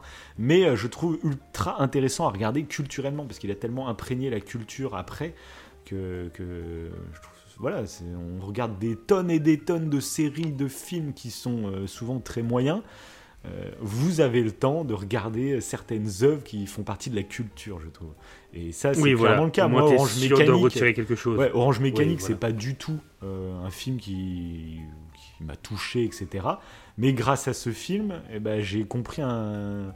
Je me suis renseigné beaucoup plus sur Kubrick, même sur l'auteur et sur le contexte qu'il y avait à l'époque. Enfin, tu sais, ça t'ouvre la porte à plein de trucs, quoi. Donc, euh, Ouais, c'est ça, Mm. c'est ça. Parce que moi, je connaissais Kubrick, du coup, juste de nom. Euh, ouais, moins, c'était intéressant de voir. euh, même si, encore une fois, j'avais vu Shining, j'avais vu Shining sans même prêter attention, je pense, à Kubrick. ouais. Alors que là, du coup, via Orange Mécanique et toute l'aura qu'il y avait autour, Mm. bah, j'ai prêté un petit peu plus attention à Kubrick. Et là, on parle de Kubrick euh, comme on l'a jamais fait, quoi. Oui, bah, Même entre nous, donc c'est super intéressant. Mm. C'est super intéressant. Mais ouais, c'est à partir de la deuxième partie du film, je trouve que ça prend toute son ampleur. Mm. Tout le début, t'as l'impression que. Bah moi, par contre, tu m'as un peu gâché. Tu m'as un peu gâché l'œuvre parce que tu me l'as dit ça euh, quand avant que je le regarde. Tu Oui, m'avais envoyé un message en me disant bon, par contre, de tout le début, je savais pas trop où ça allait. Et du coup, bah moi, quand j'ai démarré le film, bah, j'avais déjà ce, congé- ce, cette, euh, ce biais en fait. Euh, je savais que Mais le tu début- l'avais vu en, en deux fois en plus, non? T'avais pas vu une première partie et... Ah si si, je l'ai coupé à un moment, je sais plus pourquoi, mais c'était déjà euh, la prison. il était déjà en prison et tout. Ah, ok, arrêté la ok. première fois. Mais mais en tout cas, oui. Tu m'as, avant que je démarre le film, tu m'avais déjà dit ça et finalement ça m'a un peu biaisé. C'est pour ça que des fois, euh, C'est vrai, des fois, faut rien dire. faut juste films. faire confiance et aller regarder un film et on en parle après quoi. Euh, c'est souvent ce qu'on dit même dans l'émission, tu vois. Euh, si vous n'avez pas encore vu ce film, allez-y avant de même d'écouter notre avis sans spoil finalement. Parce que l'avis sans spoil va quand même vous biaiser en fait. Va- Donc des fois oui, c'est dommage. c'est sûr. Après là bon, ça m'a pas gâché l'œuvre, mais du coup je l'ai pas vécu comme toi. Parce que tout le début, bah, je me disais ok, il va y avoir un, un délire derrière. Je sais pas quoi, hein, mais je, je sais, je sais que ça va aller quelque part du coup. Alors que toi t'as démarré, ouais, ouais, t'as ouais. fait bon. c'est vrai que ça Eh, je me suis démarre, demandé. je- Ah oui, je me suis demandé, c'était c'est quoi le truc? Parce que là, euh, quel est l'intérêt, quelle est la morale du film? Hein. Ça. Après, ça me faisait penser, ça me faisait penser à Scarface en fait. Peut-être que tout cet aspect de, de premier degré de violence euh, Mm. va amener sur quelque chose de plus profond. Et en plus, t'as la musique, euh, encore une fois, de Beethoven euh, dessus. Je fais, attends, c'est quoi euh, C'est assez, en plus, assez particulier et tout. Et, euh, et effectivement, en fait, la deuxième partie où justement il va en prison, le fameux Alex, Mm. et euh, il va se faire lobotomiser, hein, on peut le dire. Ça va être l'expérience Ludovico. Donc c'est l'expérience un peu euh, l'emblème du film. hein. Mhm. Et, et d'ailleurs, expérience qu'il a, qu'il a en fait cette scène, il l'a réellement faite. C'est-à-dire que quand on le voit avec euh, les petits, les petits trucs pour écarter les yeux, Mm. il l'a vraiment vécu. Quoi. Mm. Ah, c'est, c'est- ça devait être horrible. Et apparemment, il a, il a hurlé euh, quand il hurle. Ouais, Pour la scène vrai, ouais. Et ouais, c'est des vrais. Mais ça, c'est un bah, par contre, mais oui, mais ça, ça a été un gros reproche aussi qui est fait à Kubrick. Ça, ça fait partie aussi. Kubrick, ça fait partie de ces génies, euh, mais où tout le monde sait que c'était un- une ordure. C'est comme un Steve Jobs, c'est comme des, ces, ces grands gars qui créent des choses folles, mais qui humainement sont d'immenses merdes. hein. Euh, et Kubrick, a priori, Mm. était mégalo et maltraitait ces trucs. Et l'exemple le plus typique, c'est dans Shining, justement, l'actrice, euh, il lui faisait répéter certaines scènes euh, plus de 50 fois pour la, la, la- la fatiguer moralement, etc., pour que devant la caméra, elle ait vraiment la gueule de la meuf terrorisée, etc. Et la meuf, elle a dit euh, c'était son pire tournage de sa vie. Il s'est embrouillé avec des acteurs Kubrick parce qu'il leur demande de faire des trucs. Il est tellement perfectionniste, Ok. tellement truc. Mais des fois, ouais, c'est ça. C'est que pour pousser un acteur dans ses retranchements, il va vraiment le torturer. Et là, ouais, c'est ce que j'avais vu. C'est que même l'acteur, euh, il avait vraiment les yeux écartés. Et à un moment, il a donné un coup de tête. Et euh, Il a blessé, pas, ouais. ouais, il s'est blessé. Il s'est niqué la cornée ou je sais pas quoi. Il a pu vu Ouais. d'un œil pendant plusieurs jours. Enfin, Ah oui, c'est c'est chaud. Après, euh, le l'acteur, c'est Malcolm euh, McDowell, Mhm. McDowell, je crois. Euh, il a plutôt, euh, il a pas, lui pour le coup, il a pas vivement critiqué un Kubrick. hein. ouais, bah ouais, oui, non, bah oui, bien sûr. Alors, est-ce que c'était sincère ou non, je ne sais pas. Mais du coup, il disait que Kubrick était très rigide, mais pas forcément en fait sur la réalisation, même s'il Mhm. était assez carré. Il disait qu'il laissait place à beaucoup de créativité de la part des acteurs. Mhm. Et même genre le costume qu'il a, Alex, donc le personnage principal, un peu délirant là, avec la coque qu'il a. euh. Oui. c'est ils ont mis un truc de, de baseball ou je ne sais quoi là, Le cricket, au-dessus du pantalon. Le cricket, enfin, c'est cricket, ouais, une voilà. tenue cricket, j'avais vu. ouais. C'est ça, voilà. Et bah ça c'était en partie une idée de, de l'acteur. D'accord, ok. Voilà. Bah, J'avais vu que euh, la il y a eu- chanson qu'il chante, là, il chante I Sing Getting the Way là, pendant qu'il Oui, pareil, c'est une impro. ça. Ouais, c'est une impro parce que c'est la seule chanson que l'acteur connaissait euh, par cœur. connaissait C'est ça. Coup, euh, voilà. Bah d'ailleurs, qui. Euh, Oui, ça, la, musique est pas mal. Et euh, d'ailleurs, l'acteur avait rencontré le, le chanteur de cette musique, dont je ne sais plus le nom, hein, excusez-moi. euh, excusez-moi. Enfin, le chanteur dans, dans Et- le film, du coup. Ouais. Oui, oui. euh, et, euh, et de ce fait, quand le- il a rencontré le chanteur, euh, c'était lors d'un gala ou je ne sais quoi, le chanteur, il l'a regardé de haut en bas, il a regardé Malcolm de haut en bas, et il est parti. Ah ouais. En fait, il, avait- il, était, ouais, il, est était dégoûté. que sa chanson Ah ouais, il était dégoûté qu'il y ait euh, cette chanson. c'est clair, pour un viol, quoi. Bon, voilà, c'est une petite anecdote, mais euh, ouais, c'était marrant. Mais du coup, ouais, Malcolm a plutôt, une malgré ce moment-là où bah, il s'est blessé la cornée, Mm. il a plutôt bah, eu une bonne expérience quand même du film, Mm. euh, d'avoir travaillé avec Kubrick. Ouais. Et, euh, et du coup, bah, cette scène du coup euh, qui, qu'on parle, euh, c'est tout l'intérêt du film en fait, je trouve. C'est le, ça va être toute la réflexion à la fin du film qui est assez euh, particulière. Mm. C'est le fait qu'il soit lobotomisé. Et euh, moi, en fait, à la toute fin du film, pour moi, euh, il allait pas redevenir mauvais. Parce que tu parlais de ça tout à l'heure. Mhm. Pour moi, il s'était, il, il dans, il pensait encore à ses actes de violence et tout, mais dans la réalité, il allait continuer en fait à être, euh, comme on le voit vers la fin du film, à avoir peur de la violence, à avoir peur de sa propre musique. Euh, D'ailleurs, qui, est- qui est une erreur. hein. Euh, ça, c'est intéressant aussi. Que pendant l'expérience Ludovic, Lu- Ludovico, ouais, ben, il a vu qu'il y avait la musique de Beethoven en même temps euh, que les scènes de violence, Mhm. il a associé en fait sa musique Oui. justement à sa, à sa torture en fait, et du coup même sa musique lui donnait envie de vomir et lui, créait des malaises. Mm. Et je trouve ça assez intéressant comme euh, exemple d'effet secondaire non d'une voulu. expérience euh, de ce genre. C'est clair. Mais du coup, ça expliquait, ouais, ça- euh, je trouve que c'est intéressant ce, ce- cette réflexion de se dire est-ce qu'en fait c'est légitime de faire peur de cette manière, euh, en fait, notre propre, notre propre violence, Mhm. nous faire peur avec notre propre violence, est-ce qu'en fait c'est c'est vraiment un acte de rédemption? Et c'est toute la réflexion peu, je trouve, du film, c'est que ça l'est pas en fait. Vu que t'as as peur de ce que tu fais parce qu'on t'a torturé, mais en fait tu t'as même plus de cul. Enfin c'est pas c'est pas une rédemption en fait. C'est là c'est là où je veux en venir. Bah, bah, en fait, bah, en fait, moi, le problème que j'ai avec, on va dire, la morale du film, mais du coup, c'est très intéressant parce que j'y avais jamais pensé sous ce prisme-là, c'est que l'auteur du livre est Oui. un très euh, croyant euh, catholique. Euh, et du coup, toute sa philosophie de vie est basée autour de la croyance. Et du coup, bah, toute la réflexion autour de ce film tourne sur le fait que nous sommes des créatures de Dieu. Dieu nous a créés Mhm. comme ça. Et du coup, Dieu nous a créés euh, bah, comme des animaux sexuels, violents. euh, voilà. Et c'est pour ça qu'il y a, il y a ce truc de Beethoven, c'est pour montrer aussi qu'on peut être raffiné. En gros, euh, Alex, au début du film, il représente euh, la créature de Dieu à l'origine, tu vois. C'est, Mhm. il est, euh, voilà, on a des envies sexuelles, on a des envies de violence, on a, mais on a aussi envie de, de, de raffinement, de culture. C'est ça, l'homme, c'est un tout. Et euh, en partant de ce principe, il dit que dans nos sociétés, euh, pour que ça soit lissé, etc., eh ben, en fait, on, on enlève des caractéristiques que Dieu nous a euh, offert euh, en nous créant, on enlève pour euh, lisser nos sociétés. Et c'est un peu au, au choix, quoi, en gros, tu vois. Il y a ça, tu vois, à un moment, bah, le sexe était trop puritain, donc on enlève.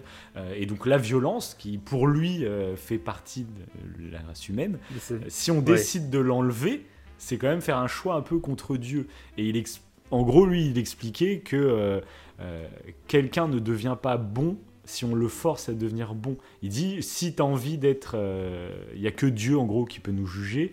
Et du coup, si tu as envie d'être une bonne personne aux yeux de Dieu, il faut que ce soit toi qui choisisses d'être bon. Et si on vit dans une société qui nous empêche d'être mauvais, eh ben, toute la société ne sera pas des bons euh, humains aux yeux de Dieu, puisqu'ils n'auront pas le choix. Ils seront Ouais, ouais, obligatoirement ouais, voilà, bons. voilà. Ouais. Et du coup, mais voilà, mais du coup, c'est une réflexion qui est basée sur la croyance, euh, voilà.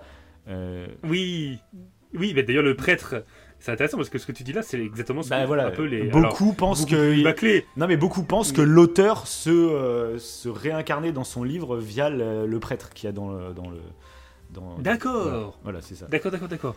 Ok. Oui, parce que le prêtre il, il- il dit exactement ça. ouais. Mm. C'est exactement ça. Et d'ailleurs, il est pas du tout pour cette expérience, Ouais. justement, euh, parce que c'est contre nature.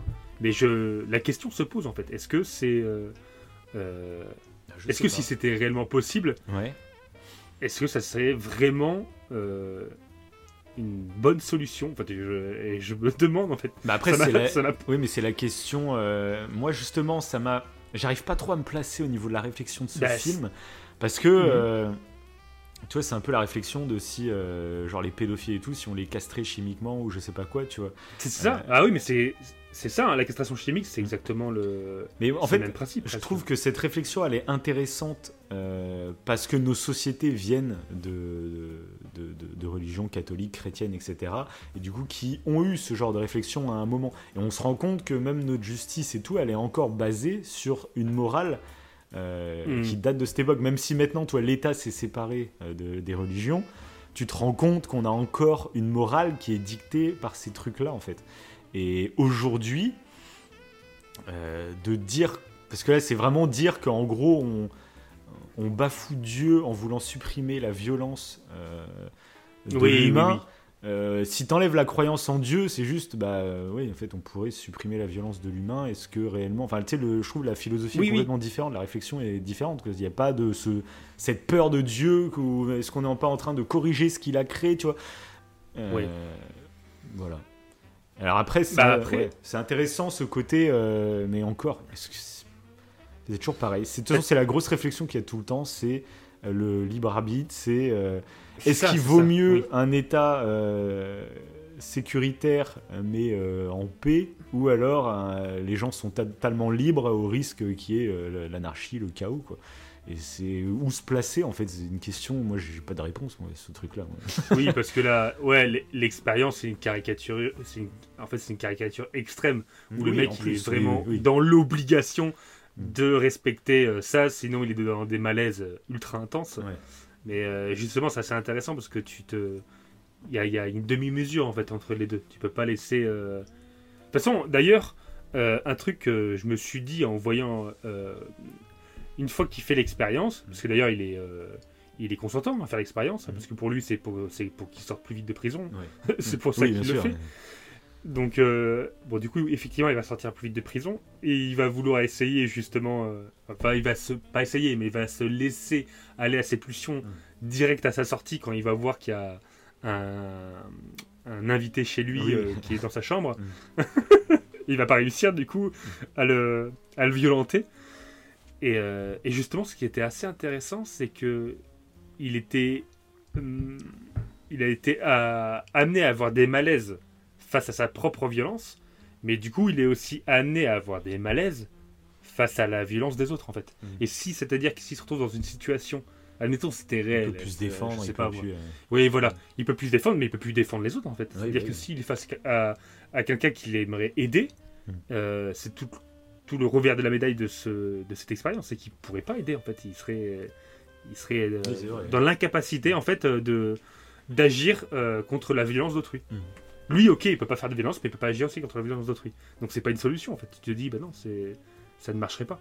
C'est euh, il faudrait que tout le monde soit la même, tout le monde soit lobotomisé pour que ça marche, en fait. Oui, oui, c'est vrai. Pour qu'il y ait- Bah, c'est un peu, il y avait un euh, épisode ah. de Black Mirror là-dessus où tu sais, euh, la fille, elle était, euh, ça- elle, met- elle mettait une puce à sa gamine qui faisait que ça lui bloquait toute violence, etc. Ah il y oui avait un épisode comme ça. C'est euh, vrai, de toute façon, ouais. finalement, est- Orange Mécanique, c'est un peu un épisode de Black Mirror en avance.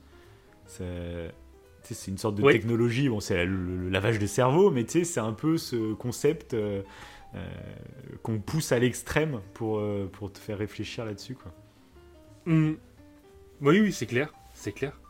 Et ils ont même ce conditionnement là qu'on voit, ils, ils en faisaient référence à. On en avait parlé dans un story show, je sais pas si tu te rappelles, c'était le petit. c'était un enfant qui avait subi justement un, un- un conditionnement euh, dès qu'il voyait un lapin blanc. C'était un. Alors je me rappelle plus très bien l'expérience, mais dès qu'il voyait un lapin blanc, en fait, on lui faisait peur. Et du coup, le pauvre petit, en fait, il, il, essayait de créer une association. ouais, voilà. donc, ils avaient fait des expériences justement de conditionnement. pour le coup, là, on voit dans le film, mais en situation réelle, avec, des, avec un enfant. Donc, pour voir en fait à quel point on pouvait contrôler quelqu'un. Et euh, je me suis pas renseigné, mais je pense que ça pourrait être intéressant euh, pour un futur story show sur le projet. Euh, je crois que c'est le MK Ultra. Ah oui, bah oui je t'en avais déjà parlé, punaise. Un, soir, je m'étais plongé dans les thèses complotistes. J'étais parti très loin sur YouTube, tu sais, dans plein de thèses complotistes et tout. Et oui. Et je t'avais fait tout un débrief de ça, des trucs, des projets MK, je sais pas quoi, qui du coup. Donc c'est un truc qui a vraiment existé dans les services secrets américains dans les années 50, après la guerre. Euh, a priori, ça a été arrêté, mais bien sûr, il y a des théories du complot qui reprennent qu'en fait, non, c'est toujours d'actualité, enfin, c'est trop programmation. Alors, c'est des thèses qui sont souvent très euh, homophobes, etc., parce qu'en gros, euh, les homosexuels ont été créés via ces, ces, expériences. En gros, c'est ce qui ressortait des théories du complot. Et, oh, ah oui, je me rappelle. ça, je me rappelle de ça. Et, mais du coup, bah, ça, ça, me permet aussi de parler de Kubrick. C'est très intéressant. Parce que moi, Kubrick, je le connaissais en fait notamment grâce euh, aux théories du complot. Et parce que bah, il a créé 2001 en 68. En 69, euh, les USA euh, arrivent sur la Lune. Et du coup, c'était ultra connu que, en gros, la NASA, ils ont filé à Kubrick des, des, lentilles justement pour faire ses grands angles, pour faire cette qualité visuelle et tout. Et du coup, peut-être c'est parce que Kubrick les aide à faire le tournage euh, de l'alunissage. C'est en gros, ça aurait été fait dans un studio. Euh, enfin, tu sais, c'est la théorie du complot, tu sais, qui est ultra connue. Euh, et du coup, en fait, je me suis renseigné un peu sur la filmographie de Kubrick. Et déjà, bah, on peut se rendre compte là dans Orange Mécanique qu'il y a une grosse critique de la politique. ce qu'on il y a tout en background ce truc, bah, du coup c'est un projet à la base politique où cette, euh, pour baisser la, criminalité, bah, on crée ce programme, sauf qu'on se rend compte qu'il y, a des, bah, qu'il y a des effets secondaires euh, indésirables, etc. Ça fait polémique, et du coup ils reviennent en arrière. C'est pour ça qu'à la fin, euh, ils sont à l'hôpital en train de dire non c'est bon, il est guéri, c'est bon, il est plus, il est plus, oui, oui, oui. il a plus le cerveau lavé. c'est pour ça que c'est que dans la deuxième partie mm. c'est ça, mm. ça jongle politiquement, c'est ça, ça n'arrête pas. Ouais. Et, mm. euh, et, du coup, bah, dans l'œuvre de, de, Kubrick, par exemple, euh, la toute dernière œuvre qu'il a fait, c'est un film avec Nicole Kidman et Tom Cruise. Euh, alors, je l'ai pas vu, mais j'ai vu du coup des extraits, j'ai vu à peu près de quoi ça parlait. Je me le ferai peut-être celui-là parce qu'il est beaucoup plus récent. Je crois qu'il est juste avant sa mort, hein, donc il est de 97, je crois qu'il est mort. Ça doit être par là. Et, et c'est un film en gros avec deux, deux riches New-Yorkais qui ont des, des fantasmes secrets un peu en dehors de la norme en gros. Et j'ai a priori de ce que j'ai vu, j'ai vu qu'il y avait des scènes un peu de, de sectes euh, avec des, que des riches qui se réunissaient pour euh, faire des, des, trucs un peu satanistes ou je sais pas quoi. Enfin, il y a beaucoup de théories qui expliquent que c'est pour ça que Kubrick est mort, c'est qu'il a mis en lumière euh, des trucs qui existent vraiment, et ça rejoint après toutes les théories du complot sur les sectes, tu sais, les, les trucs pédopornographiques, les trucs pédosataniques, mm. les Macron, enfin tu vois tout le délire. Et euh, du coup, bah, c'est assez marrant de voir que Kubrick était quand même très engagé, parce que toutes ses œuvres tournent autour de ça, euh, bah, le pouvoir de la société sur euh, l'humain, sur l'individu. Orange Mécanique, c'est clairement ça. Et, du coup, le fait, est-ce qu'il en a joué? Parce que ce truc, ces théories de c'est lui qui a tourné l'alunissage, etc. Dans Shining, il en joue. Euh, il rajoute lui-même des indices. Par exemple, le pull du gamin, et eh ben, il y a euh, la fusée Apollo, euh, Apollo 13, quoi, qui est dessus. Et il y, a plein de, messages cachés qui sont références à l'alunissage. Mais il a jamais donné d'explication ou quoi. C'est juste, je pense qu'il en joue de tout ça. Mais ah c'est très. Ah, malin. Ah oui, oui. Mais du coup, bah, ça a alimenté les théories des complots. Enfin, c'est. Et du coup, je me dis, euh, tu vois, euh, toutes ces thèses. Euh, c'est pour ça qu'il faut que je regarde son dernier film qu'il a fait, parce qu'avec donc Tom Cruise et Nicole Kidman en plus, qui étaient ensemble à l'époque. Et bref.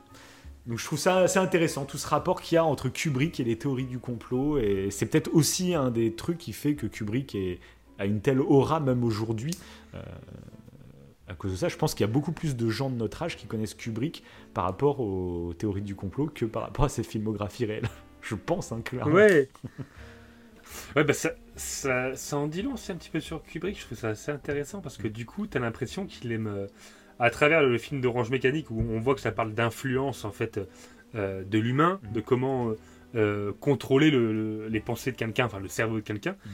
t'as l'impression que justement, à, à travers ces petites, ces petits trucs subliminales qu'il va Mhm. implanter dans son film, c'est un peu euh, justement cette part de lui-même d'Orange Mécanique, Mhm. d'essayer d'influencer les gens. euh, euh, parce que c'est bourré de références aussi dans Orange Mécanique, hein, Ah sur ouais ses anciens films. Ah ouais Bah, si, enfin, Mhm. il y a, ouais, on voit euh, l'Odyssée. T'as t'as l'affiche dans le film. Il y a un moment donné, t'as l'affiche de l'Odyssée dans, le- Ok. dans le film. Mhm. Et après, il y a plein de petites références. Bon, Après, euh, je le connais pas assez pour euh, toutes, Ouais, bien les, sûr. ouais. Mm. toutes les sortir. Mais t'as l'impression que c'est son truc. Et limite, Et là, c'est de faire limite carrément des- ultra moderne. Parce que du coup, maintenant, tu sais, beaucoup se plaignent de ça. Moi, j'aime bien. J'aime bien quand il y a des Ouais, références aux œuvres précédentes. Mais tu sais, c'est un truc qui se fait beaucoup maintenant aujourd'hui. Et du coup, il faisait déjà, lui, euh, à l'époque. Ok. Ouais. Ouais, ouais, tu le vois, euh, tu vois l'affiche de l'Odyssée, ouais. ça fait très narcissique d'ailleurs.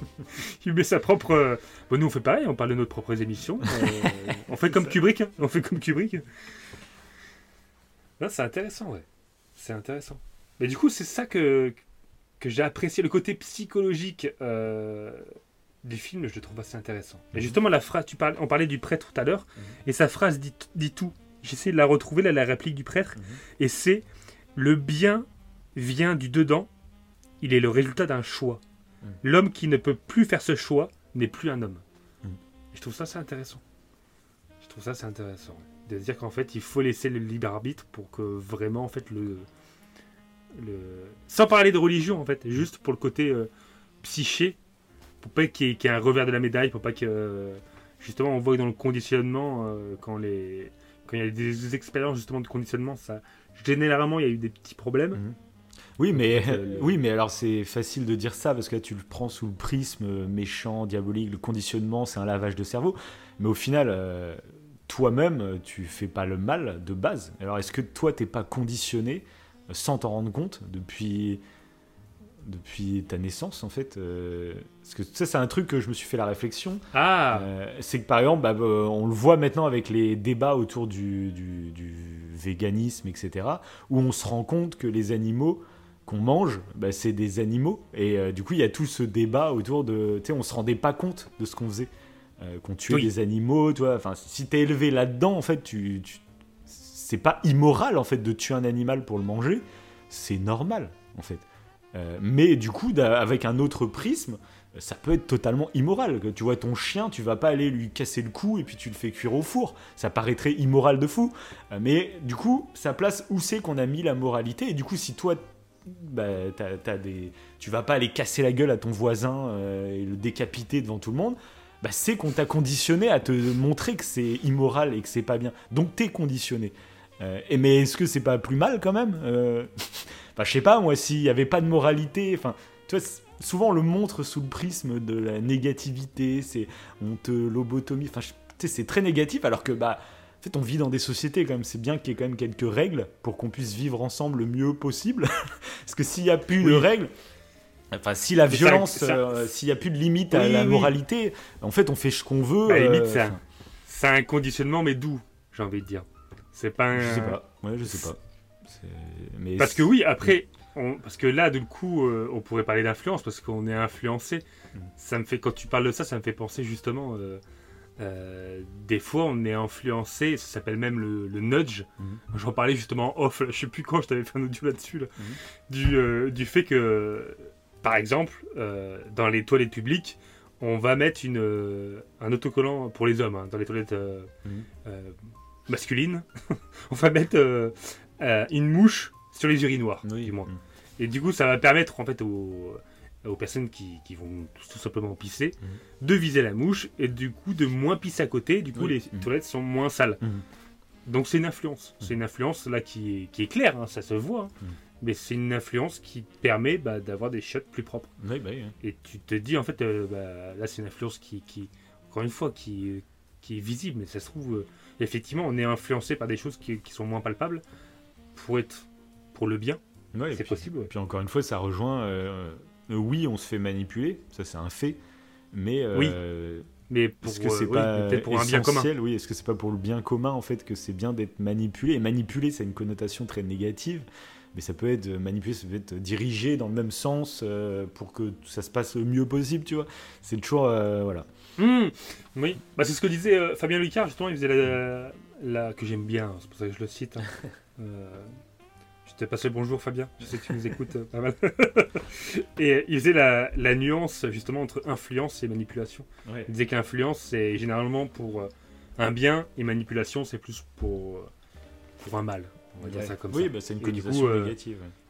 Ouais, c'est ça. Alors que ça se trouve, on est tous influencés euh, justement pour un bien commun et on parle de manipulation, mais en fait c'est c'est pour le bien. C'est ça. Parce que c'est vrai que c'est la question, Ouais, mais bon, euh, sais, c'est beau d'avoir ces discours de ouais, mais faut que l'humain fasse lui-même ses propres choix, qu'il ait son libre arbitre et tout. Si un mec euh, vient tuer ta gamine, euh, t'en as rien à foutre de ces débats. De... là, de dégage. Oui, bah, oui, c'est sûr. Tu vois, oui, sûr. non, il n'y a pas de débat. hein. Je préfère vivre dans une société où c'est immoral de faire ça, tu vois. Je... Tant pis si on est un peu restreint sur nos libertés, bon. Parce que imagine, euh, ce serait marrant d'avoir des débats là-dessus, ou même ce serait marrant que sur Terre, eh ben, en fait, il y a un pays, il y a une Terre, où euh, bah, là, il y a nos règles. C'est hors la loi. Il n'y a, pas de loi. Vous faites ce que vous voulez. Donc ceux qui sont pas contents de- des lois, tu vois, allez là-dedans. Ce, serait même, ce serait même le thème d'un film de fou furieux, quoi. De une zone de non-droit total, quoi. Mais il n'y avait pas un truc de comme ça en Amérique il y a pas de... pendant un temps Mais il y avait pas, oui, bah, il y avait un truc, c'était pas le film La Purge, je sais pas quoi, où pendant euh, une nuit par an, euh, il y avait plus de loi, je crois. Mais je les ai Bah, jamais c'est, regardés euh, ces films d'ailleurs. Ah, mais... ah bon Mm. Oui, c'est... euh, attends. Ah, la Purge, c'est pas la Purge, non Non. Bah, je crois que la purge, c'est le... C'est le... Je crois que le titre, c'est American Nightmare. Ah, peut-être, ouais. C'est pas ça Ah, Mais du coup, t'as une purge. Ouais. Et ils disent la purge. La purge, c'est le jour J où tout le monde, tout le monde doit s'enfermer dans des... Bah, le concept dans sa fou, baraque, Le euh, concept est fou. Euh, je trouve l'idée est géniale. L'idée est géniale parce qu'en Ouais, plus, dire- ça, ça peut tellement parler. Tu peux partir dans tellement de sujets. C'est clair. Pendant- Oui, c'est clair, parce que du coup, tous les criminels, tous ceux qui ont des pulsions, mais vraiment sadiques, ils attendent ce jour J. Quelle horreur, putain Et c'est horrible. ah, c'est tout le principe. Ça, ça ferait un bon horror show, ça d'ailleurs. Ouais, c'est clair, putain. Ah ouais Euh, J'ai l'idée, je viens d'avoir l'idée en première. non, mais c'est vrai que c'est. Oui, il y a ce, côté- il y a ce truc-là? C'est-à-dire que tout le reste du temps, en fait, tout le monde est en. C'est safe, en fait. Tout le monde est en sécurité. Parce qu'ils savent que les, les, les- ceux qui ont des, vraiment des pulsions sadiques vont se retenir pour le jour J. Mais par contre, le jour J, t'as intérêt vraiment d'être barricadé, quoi. C'est ça, ouais. Et c'est pour ça que dans le film, t'as des. T'as vraiment des, des, c'est des gros bunkers, quoi. C'est Ah, vraiment. bah, tu euh, m'étonnes Putain, mais quelle horreur Mais là, la peur. Ça la peur. Parce que là, moi, chez moi, c'est mort. hein. Quelqu'un veut vraiment rentrer, il rentre hein, chez moi. hein. J'ai des petits stores en plastoc. Il n'y a rien qui arrête. Hein. Quelle horreur. putain. Ah, c'est. C'est vrai, c'est intéressant cette, cette réflexion. Que ça porte. Et euh, cette, oui, cette réflexion aussi sur la liberté, qu'en fait, euh, notre euh, liberté, elle est limitée, en fait. Mais c'est pour, encore une fois, c'est pour un bien, en fait. Ouais, parce que toi, ça m'a fait penser, bah, même le contexte du film, donc qui est sorti en, donc il est sorti en 72 ce film. Du coup, direct, Mm. euh, bah, ça m'a fait penser un peu à ces années-là. Alors nous, c'est vu de loin, on n'était pas nés, hein, mais euh, c'est les années un peu peace and love, la libération sexuelle, etc. Où euh, bah, il y avait un peu ce discours, donc pas pour la violence, parce que c'était plus peace and love, mais du coup l'amour. avant, on était dans une société un peu plus puritaine, et du coup le, le, le- le- le fait de faire l'amour, c'était justement pour libérer notre humanité. On est fait pour être des humains euh, qui, qui faisons du sexe, etc. Et donc, il y avait cette libération et c'est tout. Et euh, là où il y a une limite, tu vois, c'est très bien de dire ça, euh, ouais, faites l'amour, faites l'amour. Sauf que bah, cette période, on peut regarder, il y a plein d'émissions, même en France, hein, où il y avait des débats, par exemple, sur la pédophilie. Où il y en a qui. Ah qui- oui, oui. Il y a même des gens qui font de la politique encore maintenant, hein, euh, qui euh, ont des discours à l'époque t'expliquant qu'il n'y a rien de plus beau que de déshabiller une gamine, etc. Enfin, des trucs abjects. Et c'était aussi ça, dans cette libération sexuelle, et ben il y en a qui ont essayé de normaliser des trucs qui, qui sont Mm. immondes, quoi. Et, euh, et c'est toujours le problème de ce genre de truc, quoi. C'est. C'est très bien le libre arbitre, etc. Mais il faut quand même, moi je trouve, il faut quand même qu'il y ait des barrières. Après, on part dans, dans, ce, dans cette euh, poésie de la liberté. De... Bah, en fait, il y en a qui s'en servent pour faire des trucs bien crades, quoi. Donc, euh, Mais j'avais vu un interview comme ça d'un pédocriminel qui, euh, qui, qui essayait, du coup, il se faisait interviewer, et du coup, il avait aucune culpabilité hein, sur ce qu'il avait fait. Et au contraire, il essayait d'intellectualiser en fait, en fait ce qu'il faisait en essayant de, de démontrer à la personne qui l'interviewait que c'était normal. Mhm. Mais c'était ultra troublant parce que euh, il sortait des arguments fallacieux Mhm. qui limite tu te tu tu, tu sais que c'est abject. Ah bah oui. Mais dans ses, dans, dans, son, dans ses propos, ça paraissait, bah oui, c'est logique en fait ce qu'il dit. C'était trop bizarre. C'était ultra malaisant. C'était ultra malaisant. Alors que c'est. Ah oui, non, mais il y en a plein. Ça, même sur YouTube, vous allez trouver plein de vieilles émissions françaises avec des mecs qui ont un. Il y a même des écrivains. hein. Je vais pas citer de nom, on sait jamais. Je sais pas. Comme on est en public, on peut peut-être se faire attaquer. J'en sais rien. mais euh, vous trouverez très facilement. hein. Il y a des, des gars qui ont fait de la politique. Il y a- il y a un écrivain il y a pas longtemps qui il s'est bien pris un retour de bâton, etc. Enfin bref, il y avait des gars qui faisaient des débats et qui avaient des, des façons de parler très avec du dial, avec du, du- du- avec du texte, avec du vocabulaire, des belles forma- formations de phrases, etc. Mm. Euh, Les mecs, ils enrobaient euh, des discours dégueulasses dans euh, des, de très belles paroles, et t'avais l'impression que le mec te parlait poésie, t'avais l'impression que c'était vraiment beau parce qu'il et c'est tout le, tout le problème de ça. quoi, c'est- Oui. Mais ça, ça, tu vois, c'est un truc, quand j'étais euh, ado, j'avais un peu cette idée de recherche de la liberté, de voilà, on Ouais, doit faire ça. ce qu'on veut et tout. Ah oui, moi, mais sans se rendre compte Mm. en fait des conséquences parce que maintenant je me dis que mais, voilà en- encore une fois par rapport à ce qu'on vient de dire précédemment Mm. mais ta liberté ta propre liberté Mm. S'arrête aussi euh, à la liberté d'autrui que tu peux t'es pas libre de faire ce que tu veux parce que tu vas empiéter sans parler de crime ou quoi Mm. mais tu vas empiéter sur l'autre Euh, tu vas empiéter sur ton voisin tu vas empiéter sur euh, Ouais, mais du coup, tu vois, l'auteur, je pense que c'est c'est pour ça que c'est dommage, je trouve, que, que, que- que l'œuvre soit amputée de ce dernier chapitre. C'est que c'est un peu la réflexion de l'auteur. Et il pardonne à- aux agresseurs de sa femme en disant qu'en fait, c'est l'âge qui veut ça. Il y, a y un moment, quand tu es ado, moi je l'ai eu, hein, cette crise d'adolescence, où euh, bah, je débarque dans le monde. Je- en plus, nous, c'était avec l'arrivée d'Internet et tout ça. Nous, à l'époque, euh, nous, on est arrivé, la génération, on a eu tout d'un coup, euh, Internet s'ouvre devant nous et on est adolescent. hein. Donc, je peux te dire, moi, j'étais le plus gros des complotistes à l'époque. hein. Moi, justement, mais, mais avec. c'est clair on parle des coupes Oui, non, mais des ouais. Illuminati Oui, moi c'était les vraiment les, moi c'était les toutes premières euh, théories du complot. Tu sais, C'était le 11 septembre, c'était euh, voilà, Hmm. les, les puces dans le corps, les tout le bordel. les Ro- Rockefeller C'est ça, les Rockefeller, Rockefeller le ouais, groupe euh, Bilder- les- Bilderberg Bilderberg, oui. Bilderberg 6, 6, 6. Ça, il y avait des chansons, il y avait tout ça. Mais du coup, en fait, on n'y allait pas euh, en mode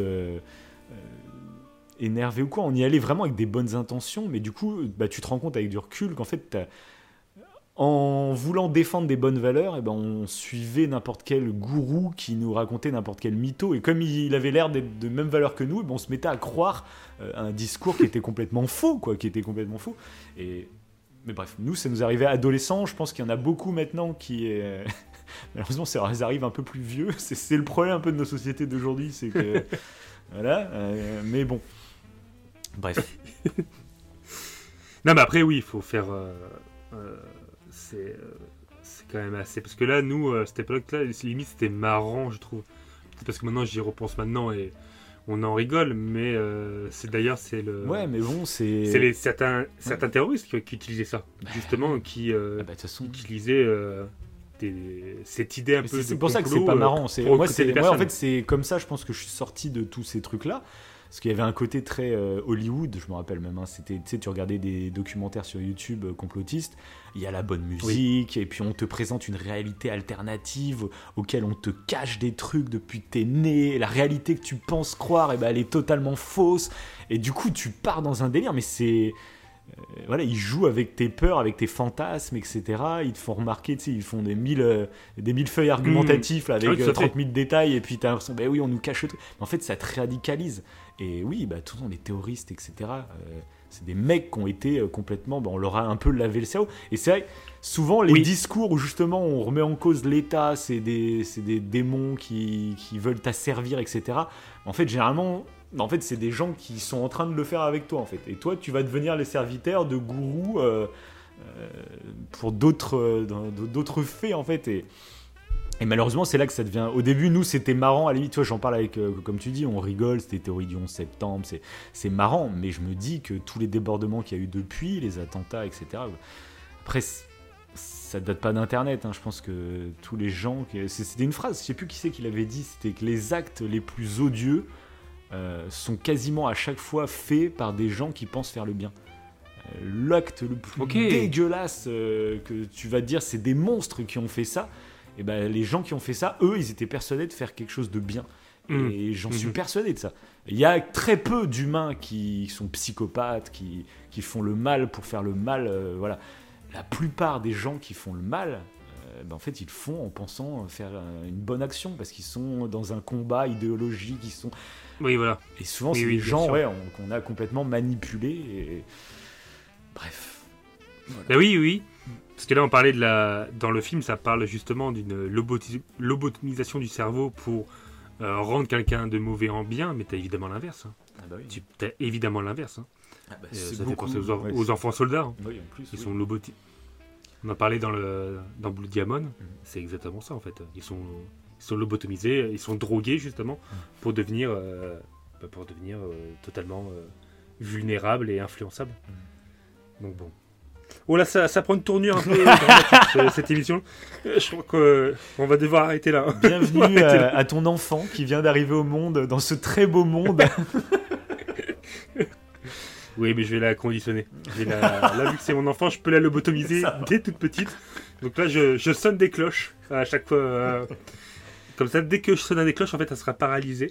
Et ça permettra Quelle de. horreur. Quelle horreur Aïe, aïe, aïe.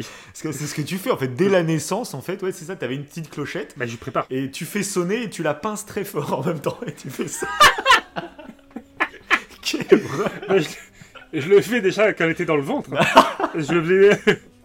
Et comme ça, bah voilà. Euh, dès que je fais sonner la cloche, je sais qu'elle est apeurée. Bah, elle arrête de pleurer là. Elle arrête de pleurer là. Elle arrête de pleurer. solution. Toi, tu passes des nuits tranquilles hein, depuis une semaine. Tu Ah oui. dors comme un pacha quoi. Et oui. Bon, elle tremble après. Elle tremble dans le lit, mais Quelle horreur. quelle horreur. ouais, c'est clair.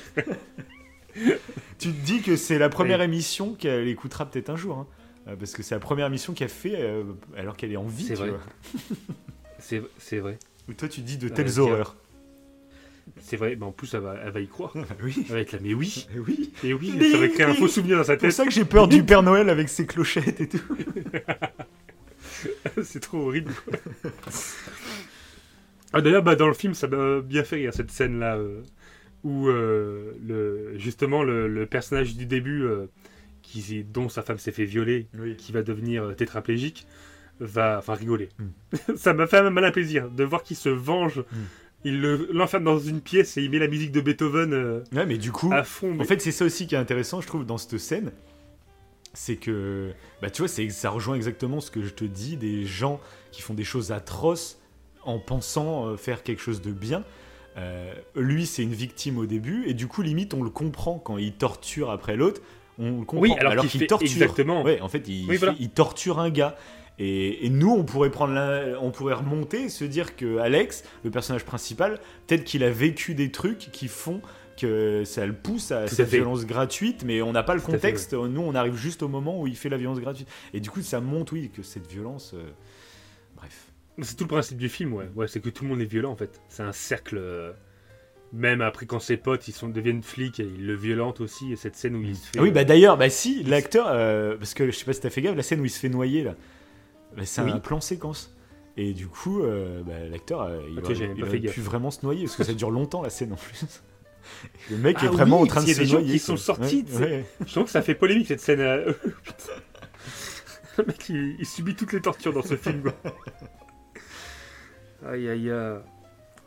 Bon, ok. Bah, c'était.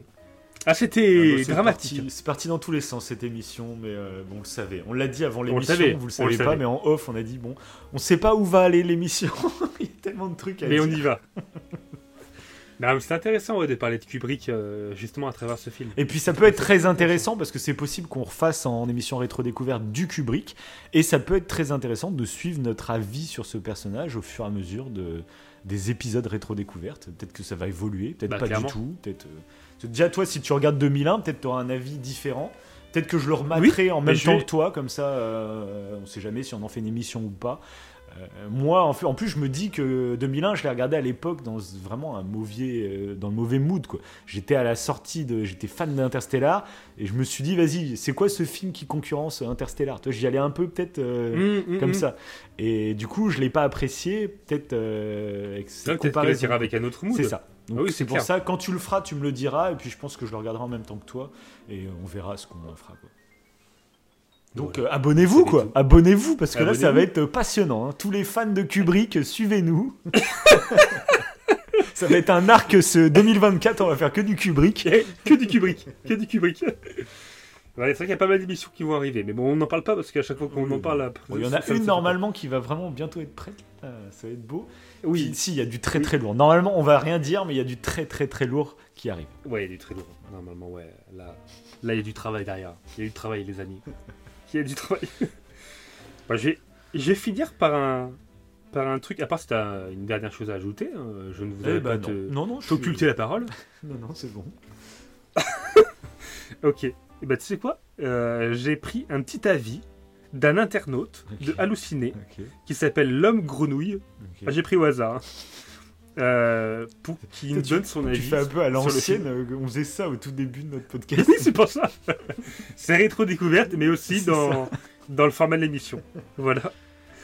Donc voilà, qu'est-ce qu'il nous dit?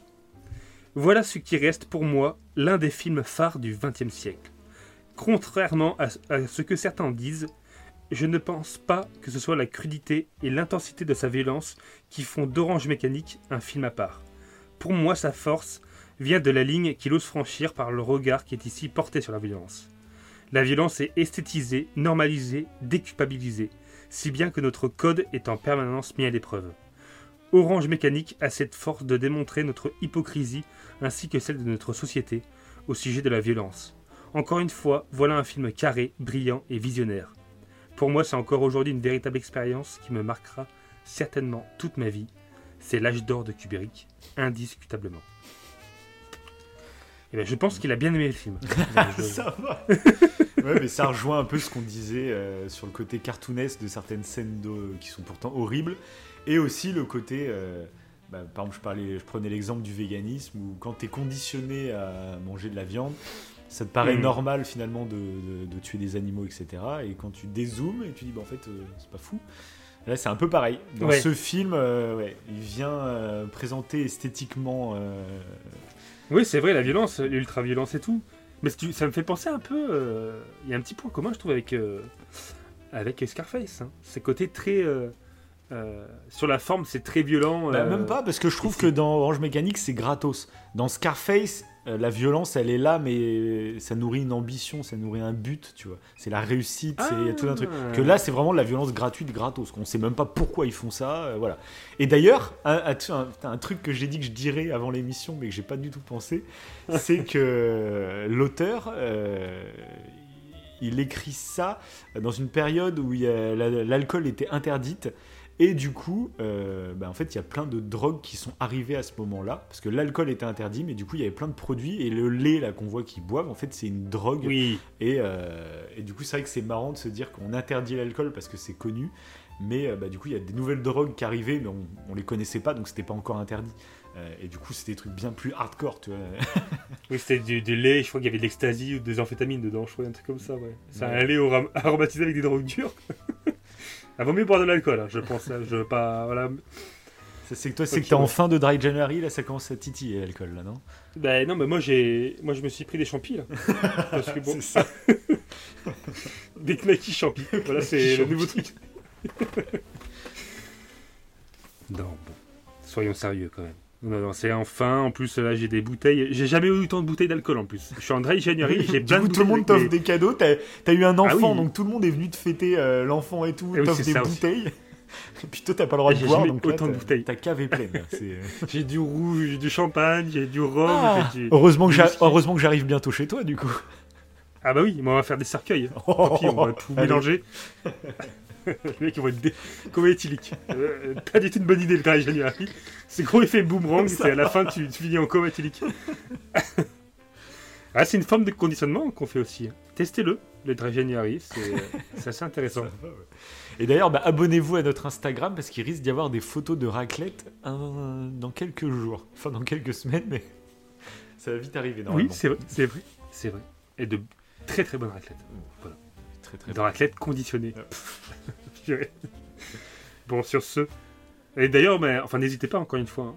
Euh, si vous avez aimé les pouces bleus, les étoiles, tout dépend en fait de la plateforme sur laquelle vous êtes. Partagez évidemment. Et puis donnez-nous votre avis avec votre vision à vous. Euh, Voilà, expliquez-nous. Bah, soit euh, vous, pour vous, c'est culte, dites-nous pourquoi. si vous connaissez pas, Qu'est-ce bah, que vous avez apprécié? allez regarder et puis faites comme nous, donnez-nous votre avis à chaud. Quoi. Donc ça peut être trop drôle. Quoi. Sur ce, les amis, vive l'ultra-violence. c'est quoi cette fin a rien compris, c'est clair. Quoi, c'est pas ça le thème du film, c'est vive Ah, l'ultra-violence. J'ai pas compris. J'ai pas compris. Allez, ciao Allez, salut